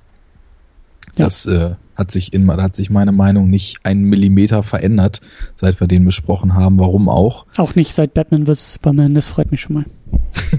ja, das sind halt total verschiedene Welten. Jetzt kommen wir da doch drauf. Ich äh, mache auch keinen großen Exkurs jetzt, aber ich, ich betrachte das getrennt. Das, was Zack Snyder da jetzt macht, ist nicht ja. das, was damals gemacht wurde. Ja. Aber ich bin mir auch relativ sicher, dass die Vorlagen, auf die Zack Snyder sich bezieht, da sprechen wir dann aber wirklich dann später mal drüber. Ich habe nämlich auch letztens mit einem befreundeten, ja, sehr, sehr gut in Comic-Historie unterwegs seienden Menschen mal so über Superman und über die Zack Snyder Supermans gesprochen. Und der meinte auch nur, ich, er, er könne halt irgendwie nicht verstehen, wieso alle sagen, ja, Superman dürfte irgendwie keine düsteren Seiten an sich haben, weil wer meint, dass Superman irgendwie nie auch mal schlechte Emotionen und eine negative Seite hatte, der hätte ja seit 25 Jahren keine Comics mehr gelesen. Also von daher, aber das, das alles war anders mal im Detail, ne? Nur so, man kann das halt nicht vergleichen und man soll es auch nicht vergleichen. Das eine ist halt ein Ansatz, der jetzt gewählt wird, der andere Sachen erzählen will, der andere Sachen in sich trägt und der sich auf anderes Ausgangsmaterial und eine andere Interpretation dieser Figur beruft. Und das, was damals passiert, ist halt wieder was völlig anderes. Aber der Superman 4 ist wie der Superman in Superman The Movie einfach nur die Golden Age Inkarnation der strahlend gute Held, der das Gute möchte und der sich selbst äh, in den Dienst der großen Sache stellt und immer selbstlos dahin stürmt, wo es wen zu retten gibt. Ja. Und das ändert sich ja nicht zwischen Superman und Superman 4. Das eint ja diese ganzen Filme, dass die Superman-Inkarnation die gleiche ist. Ja. ja. Ähm, ein Punkt noch zu diesen, zu diesen, zu dieser politischen Ebene, um das mal so, glaube ich, zu formulieren. Ähm, ist eben auch, dass ich mich da frage, ähm, also sehr offen frage, wie sich das in weiteren Diskussionen und auch in weiteren Filmen finden wird, weil ähm, ich finde das schon, das ist jetzt erstmal nur eine lose Beobachtung und auch sehr stark aus dem Bauch heraus formuliert, aber ich finde es schon interessant, dass eben die Darstellung des Helden und auch Superman als amerikanischer Held und Superhelden sind sowieso uramerikanische Mythen und Geschichten, die auf klassische griechische Mythologie verweist, das ist klar. Aber es ist halt ein amerikanisches Ding. Es ist auch so eine amerikanische Sichtweise, so ein, also irgendwo, ähm, ich will nicht sagen kann, also es, es, es ist kein Zufall, dass diese Geschichten in Amerika erfunden wurden, sagen wir es mal so. Dieses, äh, eine Gesellschaft, die stark auf das Individuum setzt, eine Gesellschaft, die halt das Übersteigen des Individuums über der Gesellschaft und damit auch Sonderregelungen für dieses Individuum ähm, ausformuliert und so. Das sind alles schon Sachen, die da in Amerika, glaube ich, sehr stark verwurzelt und verankert sind.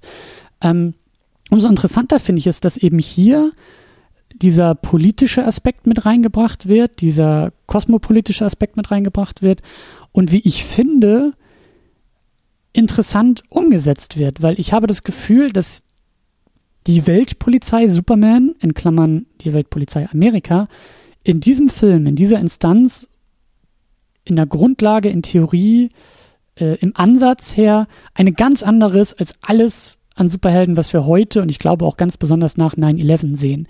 Es ist weniger ein, ein, also ich weiß nicht, vielleicht ist es wirklich auch dieser Moment, als Superman erstmal in die UN reingeht. Ja, die UN wann ist, wann ist die UN überhaupt mal ein Thema in diesen Superheldenfilmen? Ja, also mit Mühe haben wir sie jetzt mal bei, bei ähm, Civil War irgendwie als, als Ebene mit hineingebracht bekommen. Ja, sonst ist ja immer, also die Leute rennen mit ihren Mutationen, mit ihren Fähigkeiten und mit ihren Kostümen durch diese Welten und nicht einmal gibt es eben so etwas wie die UN, die halt eben nicht Amerika ist. Ja, es ist immer der amerikanische Präsident sonst oder das, die amerikanische Armee, die da irgendwie interagiert, aber jetzt ist es die UN. Und dann kommt auch dieser Superman, dieser Held, diese Sonderrolle in einer, ich will nicht sagen demütigen, aber zumindest auf Augenhöhe irgendwie mit dieser UN in Kontakt. Auch ein Element, was wir heute eigentlich nie haben. Ähm, und das finde ich spannend. Das finde ich spannend, dass A, dieser Bezug zum Rest der Welt hier mal aufgemacht wird, sehr süß und sehr naiv aufgemacht wird, wie du ja schon gesagt hast, Superman rettet die Russen und er kann Russisch sprechen und er rettet Italiener und kann Italienisch und so. Das finde ich schon mal ganz interessant, aber eben gleichzeitig auch das, das Fehlen von Amerika als so starken Player. Und das ist, glaube ich, eine Sache, die wir eben heute und so die Theorie aus dem Bauch, besonders nach 9-11, gar nicht mehr haben. Also wenn Politik, dann ist es Amerika. Wenn internationale Politik, dann ist es auch im Dienste Amerikas. Und das finde ich, das ich interessant. Also ich, ich habe so das Gefühl, dass Superman 4 in so einer Paralleldimension, wenn es ein guter Film vielleicht auch noch gewesen wäre, äh, und da ist sehr viel Wunschdenken vielleicht bei mir dabei, vielleicht auch ein Trend hätte lostreten können für einen, für einen nicht neue Heldenform, aber für einen anderen Blick, einen internationaleren Blick auf diese Heldenerzählung. Tja, da muss man, glaube ich, sowieso erstmal differenzieren, wo überhaupt die Grenze ist und welche Filme diese Grenze überschreiten zwischen einem vollkommen fiktiven Universum und einer fiktiven Welt, die nun mal durch Zufall aussieht wie unsere, aber eigentlich nur Kanister ist, in dem sich eine absolut krasse Power-Fantasy abspielt und dann diesem Grad, der lange Zeit nicht überbrückt würde, der das von unserer realen Welt trennt.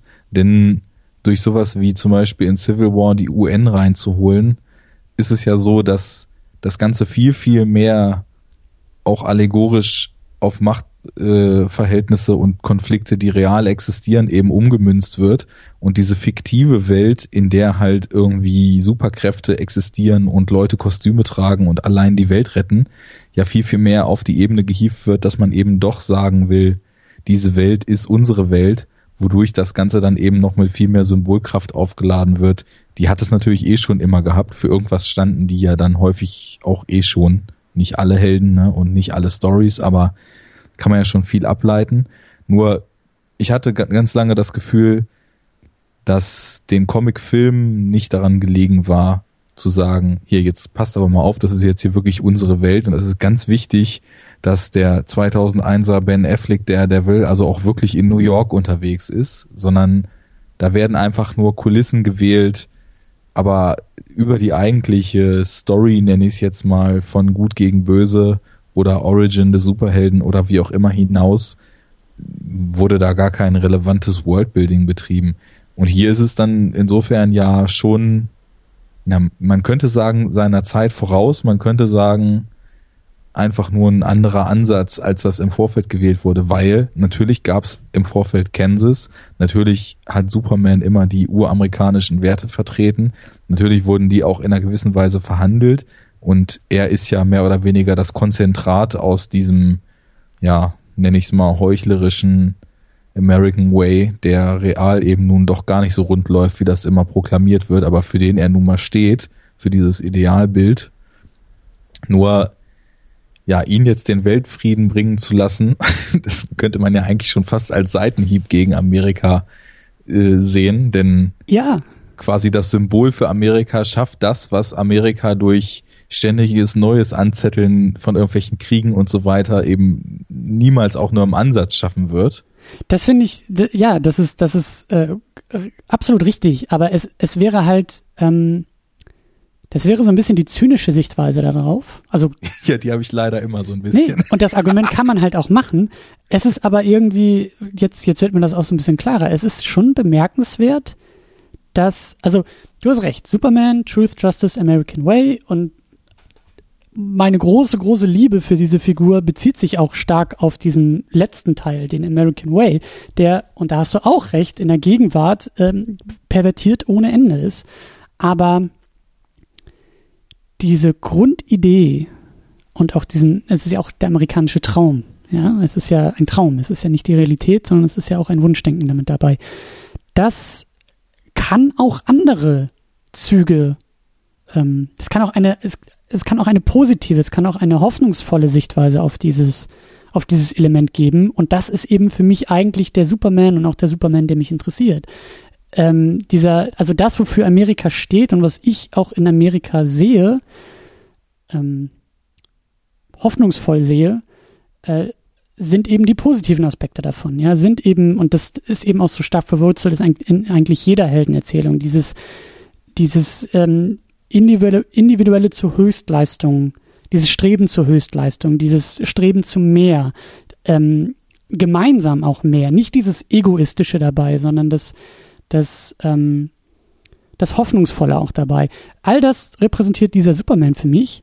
Und deswegen finde ich das eben so interessant, dass hier diese Aspekte so stark betont werden und das eigentlich auch ein, ein, also das geht eigentlich auch gegen die eigene Zeit an. Also das ist eigentlich sehr, sehr ungewöhnlich, dass wir im Jahr 87 in diesem Film auch diesen, dieses Element sehen.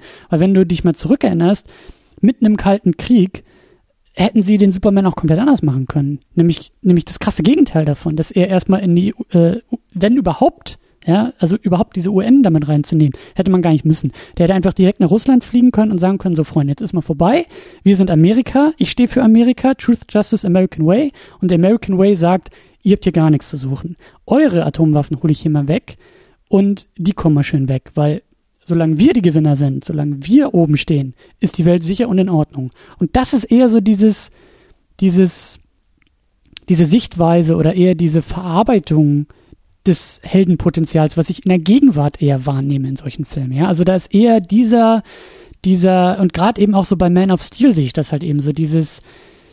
Auch da steht Superman für Amerika, aber eben für dieses Amerika, für dieses traumatisierte Amerika, was sich dann aber in einer starken Heldenrolle, in einer wichtigen Position erst wieder, wieder sehen will. So. Und das, das finde ich halt so bemerkenswert, dass dieser Superman, und das muss man dem Film auch so scheiße wie er ist und so quatschig wie er ist und eigentlich auch so egal wie er ist. Aber das muss man dem, glaube ich, echt zugute halten, dass der Film damit eröffnet, dass Superman einer russischen Raumstation den Arsch rettet. So, das ist eigentlich schon dieser Film in einer Szene oder dieser Superman in einer Szene äh, zusammengefasst. Und das ist das erfolgreiche Anknüpfen an Superman 1. Das ist leider auch das einzige erfolgreiche Anknüpfen an Superman 1. Ja, jetzt hast du ganz viele Sachen gesagt, die ich auf jeden Fall so unterschreiben würde, wo ich ganz viele Sachen währenddessen schon zugedacht habe, die ich jetzt erstmal ordnen muss. Wobei das auch alles Diskussionen sind, die wir, glaube ich, in der Zukunft nochmal führen werden.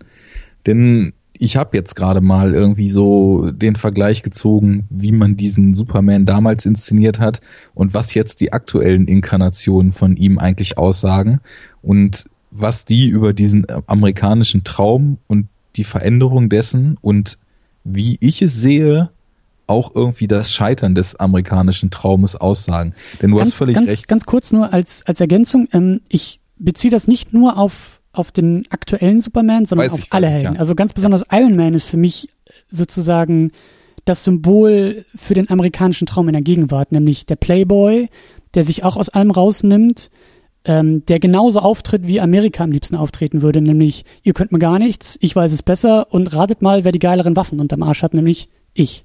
So. Aber das noch ja.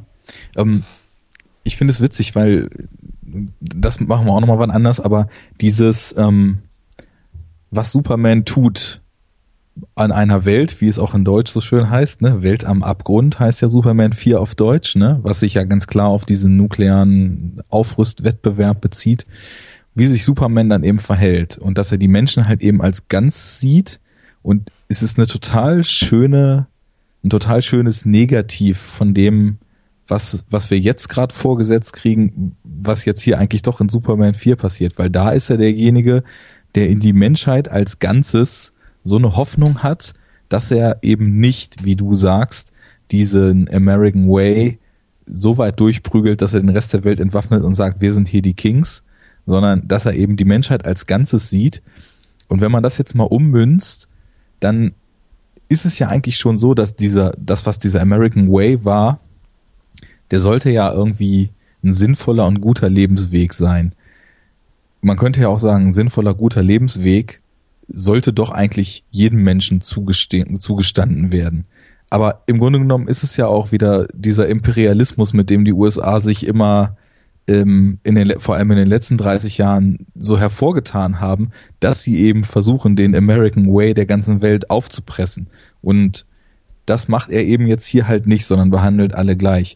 Heute hingegen sehen wir ja einen Superman, der eben nicht in die Menschheit als Ganzes einen Glauben hat und deswegen widerspreche ich dir auch so ein bisschen, wie er in Man of Steel zu lesen ist.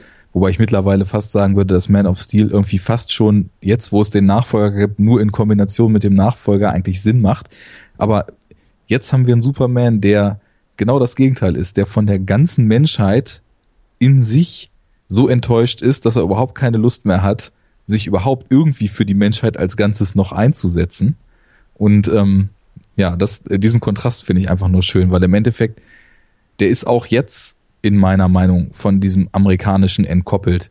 Und so wie er damals irgendwie nicht versucht hat, den amerikanischen Weg auf die Welt durchzuprügeln, versucht er es jetzt auch nicht, sondern er versucht gar keinen Weg mehr in die Welt zu prügeln, weil er irgendwie sich mehr oder weniger aus der ganzen Sache nur raushalten will. Aber ich merke schon, wenn ich davon erstmal anfange, denn äh, ich muss echt sagen, dass aus den Superheldenfilmen der letzten Zeit BWS immer noch der ist, wo es mir am allermeisten und auch ohne abzuklingen Spaß macht, mich damit auseinanderzusetzen, wohingegen ich das bei X-Men Apocalypse oder Civil War überhaupt nicht verspüre, diesen Drang. Aber ja, wir machen das von anders. Ich verhaspel mich da jedes Mal. Wir haben auch letztes Mal schon zwischen unseren Aufnahmesessions irgendwie so ein 20 Minuten Monolog aus Outtake von mir über BVS aufgenommen, glaube ich, ne? Ja, ja. ja. Also wir wollen ja diese, Gefahr. wir wollen diese Diskussion, also wir, wir vermeiden sie eigentlich seit einem halben Jahr, glaube ich, und wir führen sie trotzdem ständig. Also trotzdem werden wir, glaube ich, dann in drei, vier Jahren, wenn wir da ankommen, das wird episch. Das wird, ähm, ja, ich freue ja, mich drauf also um es jetzt nochmal, um jetzt nochmal abzuschließen mit diesem American Way. Man muss sich ja erstmal überlegen, als die Figur Superman erstellt wurde und erdacht wurde. Da sollte sie ein Hoffnungssymbol sein. Es war halt Weltkrieg und so weiter und äh, die die Figur ja als das strahlend Gute, was eben quasi die amerikanischen Werte sozusagen verteidigt. Die Figur ist ja schon aus einer Position raus entstanden, wo diese dick in Häkchen gesetzten amerikanischen Werte von außen bedroht waren. Denn zu Zeiten des Zweiten Weltkriegs war es nun mal so, dass irgendwie Nazi-Deutschland, Drittes Reich in ihren imperialistischen Plänen ja vorhatte, die ganze Welt für sich einzunehmen. Und das hätte dann gehießen, dass das, was man als den American Way damals wahrgenommen hat, ganz klar in Gefahr gewesen ist. Ne? Insofern ist Superman im Ansatz ja eigentlich eine defensive Figur, und hat schon den, den Zweck, ja, das, wofür sie steht, entgegen äußeren Einflüssen zu verteidigen. Und insofern ist es ja eigentlich auch ein ganz guter Bruch mit dem, also wirklich ursprünglichsten Golden Age Gedanken von Superman schlechthin, dass man jetzt äh, ihn eben nicht gegen die Russen kämpfen lässt, sondern gegen die Fehlleitung der ganzen Welt kämpfen lässt. Ja das ist schon spannend. Und das, obwohl das eigentlich so ein Kackfilm ist. ich bin echt überrascht, was wir hier noch rausholen. Äh, spannend.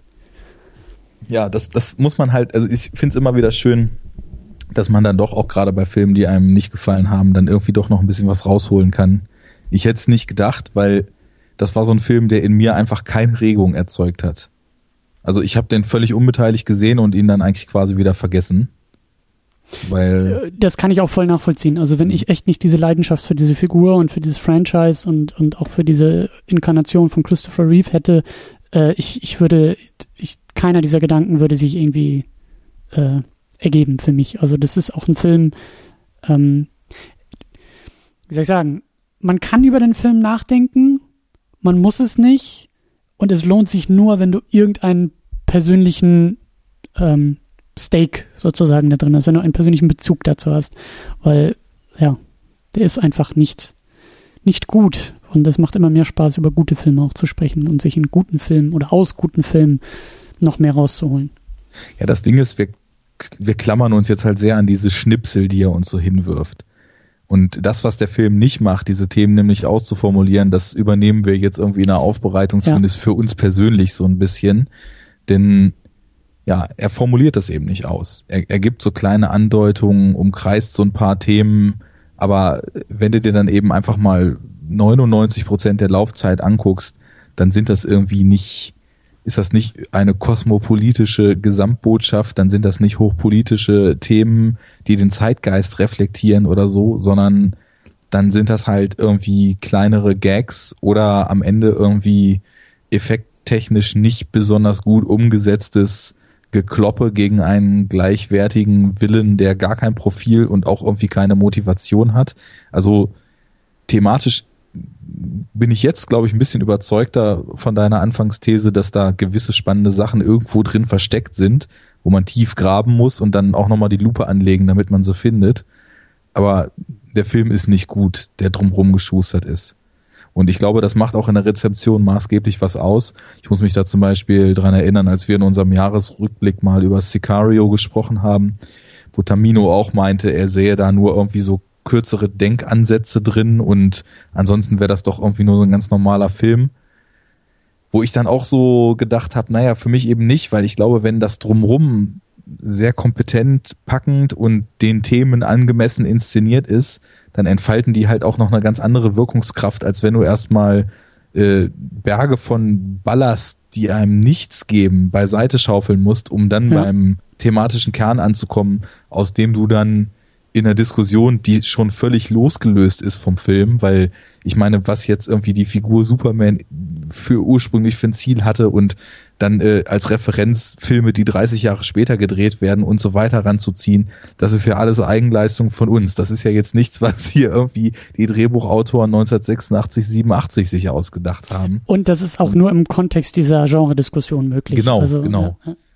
Das kommt auch noch dazu. Einen Punkt möchte ich noch aufgreifen, den, den du erwähnt hast, und äh, dann können wir damit auch, glaube ich, überleiten zu der Bedeutung für das Genre. Ja. Ähm, sind die Effekte. Das hast du ja auch nochmal so, so schön erwähnt. Äh, billige Effekte und, und, und das fehlende Budget und ähm, weil du sagst, der Film greift, also der Film verhandelt nicht, sondern der Film, ähm, wie soll man sagen, ähm, der Film ähm, wirft es mal, er wirft es noch nicht mal hin, aber es, es gibt so zaghafte Ansätze, die einfach nicht verhandelt werden, so rumformuliert. Und ich glaube, das Budget ist eben auch ein ganz starker Faktor, weil in dem Moment, wo du einen Superman mit dem kleinen Timmy, Tommy, wie auch immer er hieß, ähm, auf dem Weg zu den Vereinten Nationen siehst, ähm, ein wichtiger Moment des Filmes eigentlich, der auch diese Thematik verhandelt, aber du siehst ihn dann sehr, sehr deutlich in irgendeiner britischen Kleinstadt, wo sie einfach einen roten Hydranten hingesetzt haben, weil es heißt, ja, dafür haben wir das Budget noch und dann glaubt jeder, das ist New York. Äh, da fällt der Film auseinander und das ist für mich auch der Punkt, ähm, warum der Film, also wenn wir nachher über Bedeutung des Genres äh, sprechen wollen, ich sehe den auch eher als ähm, vielleicht ähnlich auch wie Howard the Duck, ähnlich auch so ein bisschen wie Superman 3, aber noch stärker als Superman 3, als Antithese, als, als Gegenbeispiel für das Genre, als Negativbeispiel, wie du es halt nicht machen kannst und machen sollst und damit eigentlich auch nochmal als Bestärkung meiner Argumente für Superman 1 und 2, nämlich, dass dieses Genre effektgetrieben und auch budgetgetrieben ist. Also ein, ein Superheldenfilm, der so groß erzählen will wie Superman 4 und sagt, es geht um die ganze Welt, es geht um die Bedrohung der ganzen Welt, es geht um den Bezug zur ganzen Welt und dann auch noch um die größte Angst der Welt und der Zeit, nämlich die nukleare Bedrohung. Das sind große, große Themen, die da auf die, auf die Schaufel geschippt werden.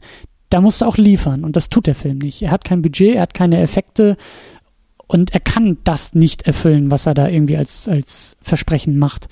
Und damit ist für mich eben dieses Argument nochmal verstärkt, dass diese Filme ähm, nicht nur, weil es darum geht, dass da Kostüme durch die Gegend fliegen, sondern auch, weil sie groß erzählen wollen, müssen sie auch groß liefern. Und da funktioniert der Film eher so als Fußnote, als Randnotiz. Ähm, und da muss man ihn auch nicht unbedingt irgendwie gesehen haben für, um zu wissen, dass es halt irgendwie als Negativbeispiel in die Geschichtsbücher vielleicht eingeht. Ja, jetzt müsste ich mir natürlich schon in meinen Thesen komplett sicher sein, wie ich dieses Genre überhaupt auslege.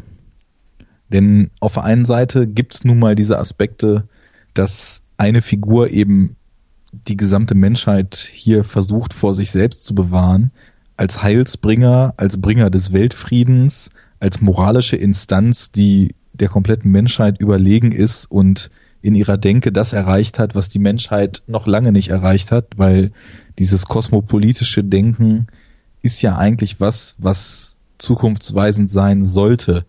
Weil, also ich meine, ich zumindest sehe das Konzept von Staaten, von Nationalismus und gegenseitiger Abgrenzung als extrem veraltet und sehe eigentlich überhaupt keinen Grund mehr. Also ich meine, die Welt spricht eine andere Sprache leider momentan.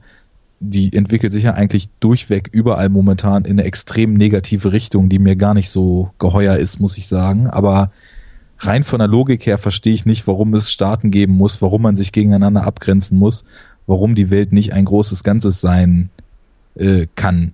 Ich, und das hat auch überhaupt nichts mit dem Aufgeben von kultureller Identität oder so zu tun. Sowas kann man sich alles beibehalten. Aber warum muss es Grenzen und warum muss es voneinander Abgrenzung in so bewusster Art und Weise geben? Wieso muss man sagen, wir machen es richtig, ihr macht es falsch und wieso kann man nicht miteinander reden? All solche Gedanken sind ja das, was er hier eben inkarniert, was er zu, zu den Menschen trägt, weil sie nicht in der Lage sind, selbst schon so weit zu denken. Ja. Insofern ist er ja zukunftsweisend und ist ja, hat im Endeffekt schon wieder, was der Superman-Figur ja auch immer so ein bisschen mit anklingt, so fast schon was er Erhabenes, Göttliches, was die Menschheit leitet zu dem, wozu sie selbst nicht in der Lage sind. Insofern, das ist schon dieses Superhelden-Dasein, was ich ganz klar so, ja, ganz klar so definieren und so, so eingrenzen würde. Insofern macht es mir das ein bisschen schwer zu sagen, den würde ich jetzt nicht groß als Superheldenfilm sehen, denn ja, wir sind uns einig, es ist ein schlechter Film und wir sind uns einig, da stecken die Ansätze drin und ich bin mir selbst überhaupt noch nicht im Grünen, ob die Ansätze reichen, ihn in diesen Kanon und in diese Reihe von Filmen zu stellen. Bei Howard the Duck war das klar. Das ist einfach nur ein Fantasy-Action-Film mit irgendwie einer seltsamen Hauptfigur. Aber dieses heroische, dieses überdimensional große, was über das Retten einer alten Dame, der die Handtasche geklaut wird, weit hinausgeht und globale, fast schon universelle Themen behandelt, die mit der Kraft des Einzelnen so nicht zu lösen sind. Das steckt ja schon drin.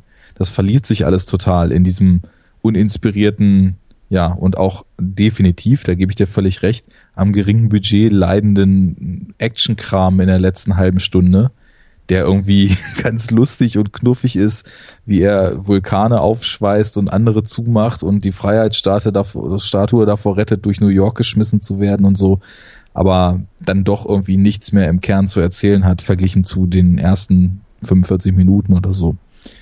Ja, ich rede viel um den heißen Brei drumherum. Ich kann das echt irgendwie nicht so richtig sagen, wie ich den Film in der Beziehung einstufen würde. Und genauso geht es mir irgendwie auch. Also man kann, also äh, es gibt viele Sichtweisen da drauf. So, klar, es ist ein Superman-Film. Er gehört zum Franchise, zum, zum, zum, zu diesem, zu diesem Ansatz der anderen drei Filme ja schon deutlich dazu. Mhm. Gleiche Schauspieler, gleiche Nummerierung. Ähm, also da kann man ja schon einfach sagen, natürlich, wenn die anderen drei dazugehören, dann muss der auch dazugehören. Ähm, ich weiß es aber immer noch nicht. Also es ist so, wie du sagst, inhaltlich schon auch. Inhaltlich wird da ähnliches verhandelt wie bei diesen anderen Filmen. Aber optisch und produktionstechnisch ist es eine ganz andere Liga. Ähm, das macht es irgendwie schwer. Das macht es irgendwie schwer, den zu packen. Ähm, andererseits finde ich das eben auch interessant, dass der irgendwie, also es ist irgendwie auch so eine, wenn man so will, sinnvolle Abrundung auch dieses Franchises, ja, was so stark anfängt und dann immer tiefer fällt, bis es dann komplett ausbrennt mit diesem Film. Und dann haben wir irgendwie auch äh, 20, ich glaube 19 Jahre haben wir dann keinen Superman-Film mehr gehabt, bis dann eben Superman Returns kommt und sagt, hey, ich bin die Fortsetzung zu Superman 2. Nicht zu Superman 3, nicht zu Superman 4, sondern zum zweiten. Ich ignoriere die schlechten Vertreter. Und ähm, das ist halt irgendwie auch spannend und interessant. Und ich finde den eben auch, ich finde, ich finde den so als Symbol auch so interessant. Den, den Film selber, jetzt nicht nur Superman, sondern diesen Film selber, der halt irgendwie zeigt, guck mal, was passieren kann, wenn du mit einem Franchise, wenn du mit einem, wenn du mit diesen Superheldenfilmen nicht vorsichtig umgehst, wenn du die halt, also das ist kein, kein, ist keine sichere Wette, sondern man muss sich anstrengen. Und wenn man es nicht tut, dann funktioniert das auch nicht. Und sowas ähnliches, so eine ähnliche Tendenz, äh, um vielleicht auch schon mal ein bisschen anzuteasern, werden wir dann auch bei den Batman-Filmen ja sehen. Die Burton-Batman-Filme beginnen stark und verstehen ihr Material und, und in meinen Augen äh, setzen da an, wo Donner aufgehört hat, ne? Verisimilitude, also die Glaubwürdigkeit dieser Welten, der Figuren, dieser Erzählung. Und damit ist, wie gesagt, nicht Realismus gemeint, aber etwas, etwas, ähm, ja, etwas Glaubhaftes. Das wird ja oft fälschlicherweise gleichgesetzt, was es überhaupt nicht. Also nicht ist. Überhaupt nicht. Ich, äh, wie gesagt, also ich, ich kann, so, diese Filme müssen glaubwürdig für mich sein, ja. Ich kann glauben, You Will Believe a Man Can Fly, das kann ich glauben in dem ersten Superman-Film. Im vierten kann ich das schon nicht mehr glauben. Da kann ich nicht glauben, was mir dieser Film präsentiert. Und wie gesagt, Burton greift das auf, um dann nachher von Schumacher auch aber wieder ähm, ausgetreten zu werden, ausgebrannt zu werden. So. Und das, das finde ich irgendwie schon interessant, dass irgendwie so diese Mini-Entwicklung von Superman 1 bis Superman 4 auch so stellvertretend für das Genre ist, für diese Art der Filme und auch für das Filmemachen innerhalb dieses Genres. Irgendwie pompös anfangen und dann melken und dann ausbrennen. Und dann gibt's halt eben auch so Vertreter, die all das in einem Film schaffen, ja, die dann irgendwie so wie Daredevil oder sowas, äh, ja gut, da gibt's auch Elektra irgendwie eine Fortsetzung von, aber du weißt, was ich meine, so, so, so Filme oder der jüngste Fantastic Four, der irgendwie, wie gesagt, alles. Also der hat ein großes Budget und der will viel machen und der schafft aber gar nichts. Und das ist halt bei Superman über vier Filme so entwickelt und dann gibt's Filme, die machen das in einem. Ähm, ich finde das spannend, weil wir da irgendwann auch nochmal drauf zurückgucken werden und sagen, wie ist das denn jetzt eigentlich? Setzt diese von dir vorhin schon angesprochene Erzählarmut, dieses äh, zyklische, dass man eigentlich immer da ankommt, wo man angefangen hat, äh, braucht es zwei Filme bis das einsetzt und äh, ist die Vertrashung in Teil 3 und 4 dadurch sozusagen vorprogrammiert? Äh, sogar bei Vertretern, die ich sehr schätze, werden wir uns die Frage stellen, wir, wir können den Helden einmal etablieren, wir können ihn einmal in einen elementaren Konflikt schmeißen, aber was dann? Der verfluchte dritte Teil, das ja. wird spannend auf jeden Fall. Ja. Der verfluchte dritte Teil trifft es ganz gut, ja. Aber ja, also ich, ich habe auch Schwierigkeiten damit, den einzuordnen. Also ich würde schon sagen, ja, aufgrund, äh, also es spricht mehr dafür, den in das Genre zu packen, als dagegen.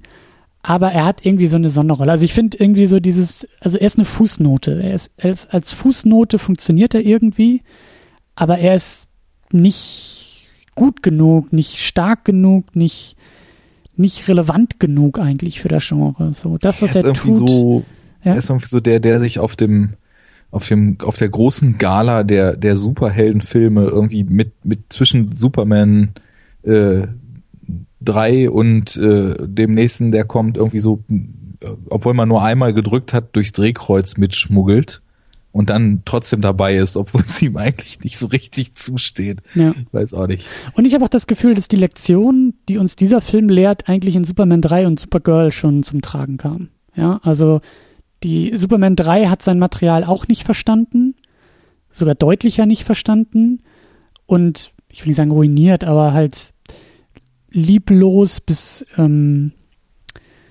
ich will auch nicht sagen falsch, aber halt irgendwie fehlgeleitet auf eine gewisse Art und Weise umgesetzt und Supergirl noch stärker und hat auch noch mehr diese, diesen, diesen kühlen, kalten, wirtschaftlichen Aspekt irgendwie klar gemacht. Und also es kommen viele Dinge jetzt bei, bei Superman 4 zusammen. Eigentlich auch ein paar Sachen, glaube ich, die wir bei Howard the Duck irgendwie so genannt haben. Ähm, ich habe das Gefühl, dass der eben so als, als Fußnote zu, zu allen Filmen, die davor kamen, zu allen fünf Episoden, die wir auch haben, funktioniert aber mir auch nicht. Übrigens, ähm, ja, ich stimme dir zu, also um das auch so abzuschließen, ich glaube, da, da sind wir so ziemlich gut einer Meinung. Kleiner Nachtrag oder beziehungsweise kleiner Bonus zu unserer Supergirl-Besprechung. Mir ist jetzt rückwirkend erstmal aufgefallen, wie tragisch das eigentlich ist, dass man diese Figur so extrem in Sand gesetzt hat. Und ich glaube, es wäre total Potenzial da gewesen, was ja vielleicht auch geplant wäre, äh, gewesen ist, wenn man auf völlig anderen Wegen, als das in Superman 3 und 4 und Supergirl passiert ist, so wie die Helden dort dargestellt wurden, wenn man die zusammengebracht hätte. Denn ich habe so ein bisschen das Gefühl, dass die Legitimation, dass Supergirl überhaupt existiert, eigentlich nur im Kontext der Interaktion mit Superman richtig funktioniert. Denn ihre Existenz als, also so ein bisschen an Hahn her, herbeigeholte Story, sie sei seine Cousine. Das, das prallt so als blöde Idee ab, wenn man ihn nicht dabei hat. Sobald man diese beiden Helden aber interagieren sieht, kriegt das eine ganz andere emotionale Aufladung. Komme ich drauf, weil ich nämlich jetzt Crisis on Infinite Earth gelesen habe und sie da eine sehr, sehr tragende Rolle in einem der Hefte spielt und eben auch zeigt, äh, in wie, wie wichtig sie als Person einfach auch aufgrund dieser familiären Bande für Superman ist. Also ich glaube, mit den beiden zusammen hätte man damals echt was Interessantes machen können und den richtigen Leuten auf dem Regiestuhl, was dann ja irgendwie diese Shared Universe Geschichte, die wir damals schon angesprochen haben bei Supergirl, noch viel besser ausgebaut hätte. Aber es sollte nicht sein. Ja. Schade. ja, zwei Mann, ein Fazit. Schade. ja, das trifft auch auf Superman 4 zu. Aber äh, um, also wir können noch stundenlang auch über Supergirl quatschen. Ähm, weil sie jetzt auch in dieser Serie, in der TV-Serie, das kriege ich so am Rande mit, äh, soll da wird jetzt irgendwie ein Superman gecastet und es darf jetzt irgendwie ein Superman auftauchen in der Serie. Und ähm, ich, also ich glaube zu wissen, was du meinst, so dieses, die Interaktion dieser beiden Figuren, also als Supergirl und Superman, ist wichtig, weil Superman eben sieht, dass er nicht der einzige Überlebende ist. Das gibt ihm neue Bedeutung, das kann was mit ihm machen, das gibt auch dramaturgische Grundlage für die beiden zu interagieren, bla bla bla. Ähm, das größte Problem, also diese Figuren, Superman, Supergirl, sind sowieso ganz, ganz problematisch zu behandeln und zu, zu schreiben, weil sie einfach so eindimensional sind und so überpowered sind und so. Aber ich finde, gerade bei Supergirl ist werden die Probleme dann noch größer, sobald Superman auftaucht, weil dann hast du sozusagen den, den, den großen Player und dann ist sie so degradiert als kleiner Player. So. Weißt du, was ich meine? Ja, das also, kommt eben drauf an, ne? Also, das ist, ich, man, man kann sowieso eigentlich ja auch Crisis on Infinite Earth nicht isoliert betrachten, weil das Ding war ja im Endeffekt damals eine Rettungsmaßnahme, mit dem DC den Clusterfuck, den sie in den letzten 20 Jahren mit ihrem Multiversum da veranstaltet hatten, wieder kitten wollten und wieder in einigermaßen nachvollziehbare Bahnen bringen. Aber da ist es schon so, ich meine, gut, wenn ich mir jetzt diese Story komplett mal so vom inneren Auge reflektiere, das filmisch umzusetzen, wäre sowas von zum Scheitern verurteilt. Weil das gibt's halt filmisch noch nicht. Das ist so der Punkt. Die Filme bauen ja jetzt gerade erst ein Universum auf. Die haben ja noch gar ja, nicht. Ja, aber du, du kannst, also wenn DC ihr, ihr Filmuniversum auch nur annähernd in die Richtung tweakt von dem, was sie versucht haben, mit Crisis wieder gerade zu biegen, dann Prost Mahlzeit. Weil ich meine, das, da ja, das, das große Problem, und das werden wir, glaube ich, auch noch in dieser Sendung, äh, gerade später und auch bei Marvel, es ist einfach diese Continuity. Das Problem ja. in meinen Augen, und äh, sorry, liebe Comic-Fans, aber entspannt euch mal ein bisschen, was Continuity angeht. Also ihr wollt immer, dass alles aufeinander aufbaut und miteinander in Bezug ist. Ihr habt aber riesengroße Probleme damit, mal in Alternativen zu denken. Und selbst wenn so alternative Geschichten aufgebaut werden, dann müssen die irgendwie fünf Jahre später irgendwie wieder äh, in Bezug zu den anderen Universen gesetzt werden, indem man sagt, ja, das ist auch passiert, aber in Universum Nummer 46 ist das passiert. Who the fuck cares? Und ich finde gerade Supergirl äh, hat großes Potenzial, also jetzt mal so aus, aus der Hüfte geschossen, so, erzähl doch die ganze Superman-Geschichte aus Supergirls Perspektive. Also ignoriere Superman komplett. Lass Supergirl die einzig Überlebende von Krypton sein. Lass sie auf der Erde ankommen und steck dann, ganz platt gesagt, einfach eine Frau in diese Rolle. Mit den äh, übergeordneten Dimensionen, die es vielleicht auch damit, äh, also Probleme und Dimensionen, die es einherbringt, dass es auf einmal eine Frau ist. Ja? Ich bin zum Beispiel auch riesengroßer Verfechter davon, Superman auch als andere Ethnien auftreten zu lassen. Es muss nicht immer der weiße, muskulöse Kerl sein, sondern es kann eben auch die schwarze Frau sein, die als Supergirl auf die Erde kommt. So, warum nicht? Also das Aber Problem da ist halt auch vollkommen offen. Also das ist ja auch eh so eine Diskussion, wo man sich an den Kopf fasst, wo dann irgendwie ich bin ja kein Rassist, aber James Bond muss schon weiß sein. Nein, muss ja, er nicht. Ja, genau. James Bond kann sowohl äh, Idris Elba sein, wie James Bond auch Jane Bond werden kann. Ja. Es ist egal, man kann alles probieren. Diese Solange, ungeschriebenen Regeln sind doch einfach nur dazu da, um interessant gebrochen zu werden. Das und, muss nicht funktionieren, wenn genau. sie uninteressant gebrochen werden. und es darf halt auch nicht nur als Gimmick eingesetzt werden, sondern es muss halt eben dann auch, ähm, es, es, es muss ähm, so wie hier ja eben auch, wenn wir sagen, diese politische Dimension darf nicht einfach nur hingeworfen werden, sondern sie muss auch verhandelt und thematisiert werden. Und genauso müsste das halt auch thematisiert werden. Dann irgendwie, wenn du sagst, äh, ja, es ist eine super Girl und die sieht halt eben, äh, die ist halt eben nicht weiß. So. Dann, ja, dann, dann mach was damit. So. Das hat eine neue Dimension der Erzählung, weil, ja, Jo, also das äh, driftet, glaube ich, jetzt auch langsam schon so ein bisschen ab. Ja. Wieder ja, stimme ich dir zu. Um es abzuschließen, also ich, äh, das war ja jetzt eh schon nur so ein Exkurs, weil mir das einfach eben aufgefallen ist, dass man teilweise, glaube ich, mit Figuren anders umgehen muss. Das, was in Crisis passiert, würde filmisch niemals funktionieren, weil, wie gesagt, da das Multiversum platt gemacht wird, äh, die absolut abgefahrensten, absurdesten Plot-Devices eingeführt werden, die das dann legitimieren, was da passiert. Insgesamt, ohne Übertreibung, glaube ich, ungefähr so 200 Helden und Villains in diesen zwölf Heften vorkommen.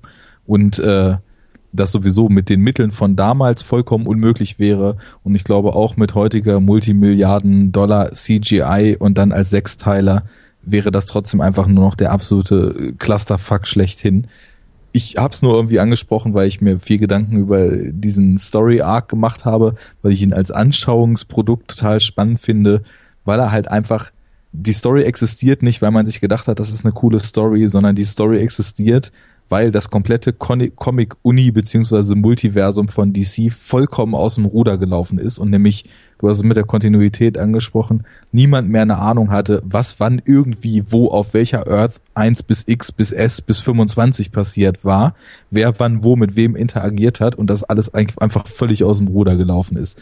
Und um endlich nochmal die Brücke zu Filmen zurückzuschließen, ich habe das Gefühl, dass das Marvel MCU auf dem besten Weg ist, sich in die Richtung zu entwickeln. Oh ja, das obwohl, ist die große Gefahr für das, was Marvel ob, macht, ja. Obwohl sie gerade, äh, also kein Multi, sondern nur ein Universum haben, aber sie haben jetzt auch schon das MCU auf der Erde mit zig Helden, wo man in Civil War jetzt schon merkte, da werden Figuren eingefügt, die da einfach gerade gar keinen Sinn machen, nur damit sie da sind. Da kommt Spider-Man, weil man den Film drehen will, da kommt Ant-Man, weil die Zahl noch ungerade war von Team XY. Dann gibt's das Space-Universum, wo die Guardians irgendwie äh, und, und hier irgendwie Thanos ihr, ihr Unwesen treiben und irgendwann kommt das alles zusammen und dann ist der Hulk wieder da und das ganze Tor-Ding mit äh, mit seiner Ursprungswelt und Loki und so weiter kommt auch noch mit rein. Also Infinity War wird spannend, sagen wir es mal so. Und ähm, insofern ist es vielleicht auch ganz gut, dass, um es jetzt endgültig abzuschließen, dass die Superman-Reihe in den 80ern mit dem einen Supergirl-Film, der da irgendwie sich angliedern wollte, es aber irgendwie doch nicht geschafft hat, nicht diesen Weg des Shared Universe gegangen ist. Denn ich glaube, da gibt es viele Fallstricke und da würde ich dir dann eben auch zustimmen, um so abgefahrenes Zeug zeigen zu können, brauchst du krass Budget. Und da wir ja sehen, dass das Budget in der Superman-Reihe immer kleiner wird zum Ende und dann sowas wie Superman 4 dabei rauskommt, wo du eben schon nicht mehr believen kannst, dass a, dass a man actually flight, weil es eben aussieht, als ob jemand an Stricken vor irgendwie eine schlechte Hintergrundprojektion vorgeschnipselt wurde. Oder man dann, wenn der böse Willen auf der Erde landet, wirklich noch irgendwie den Montagerand um seinen Körper rum sieht, weil er so schlecht rein montiert wurde dann ist das schon besser, dass sie es damals irgendwie noch bodenständig gehalten haben und glaube nach Superman 4 auch erstmal Schluss ist, weil nach dem Film weiß ich nicht, was man da noch hätte erzählen wollen und wie man den Karren wieder aus dem Dreck hätte ziehen wollen. Also da ist, glaube ich, Paradigmenwechsel mit Burton und Batman erstmal etwas, was auch mir im Rahmen unserer Podcast-Reihe lieb ist. Ja. So viel von mir.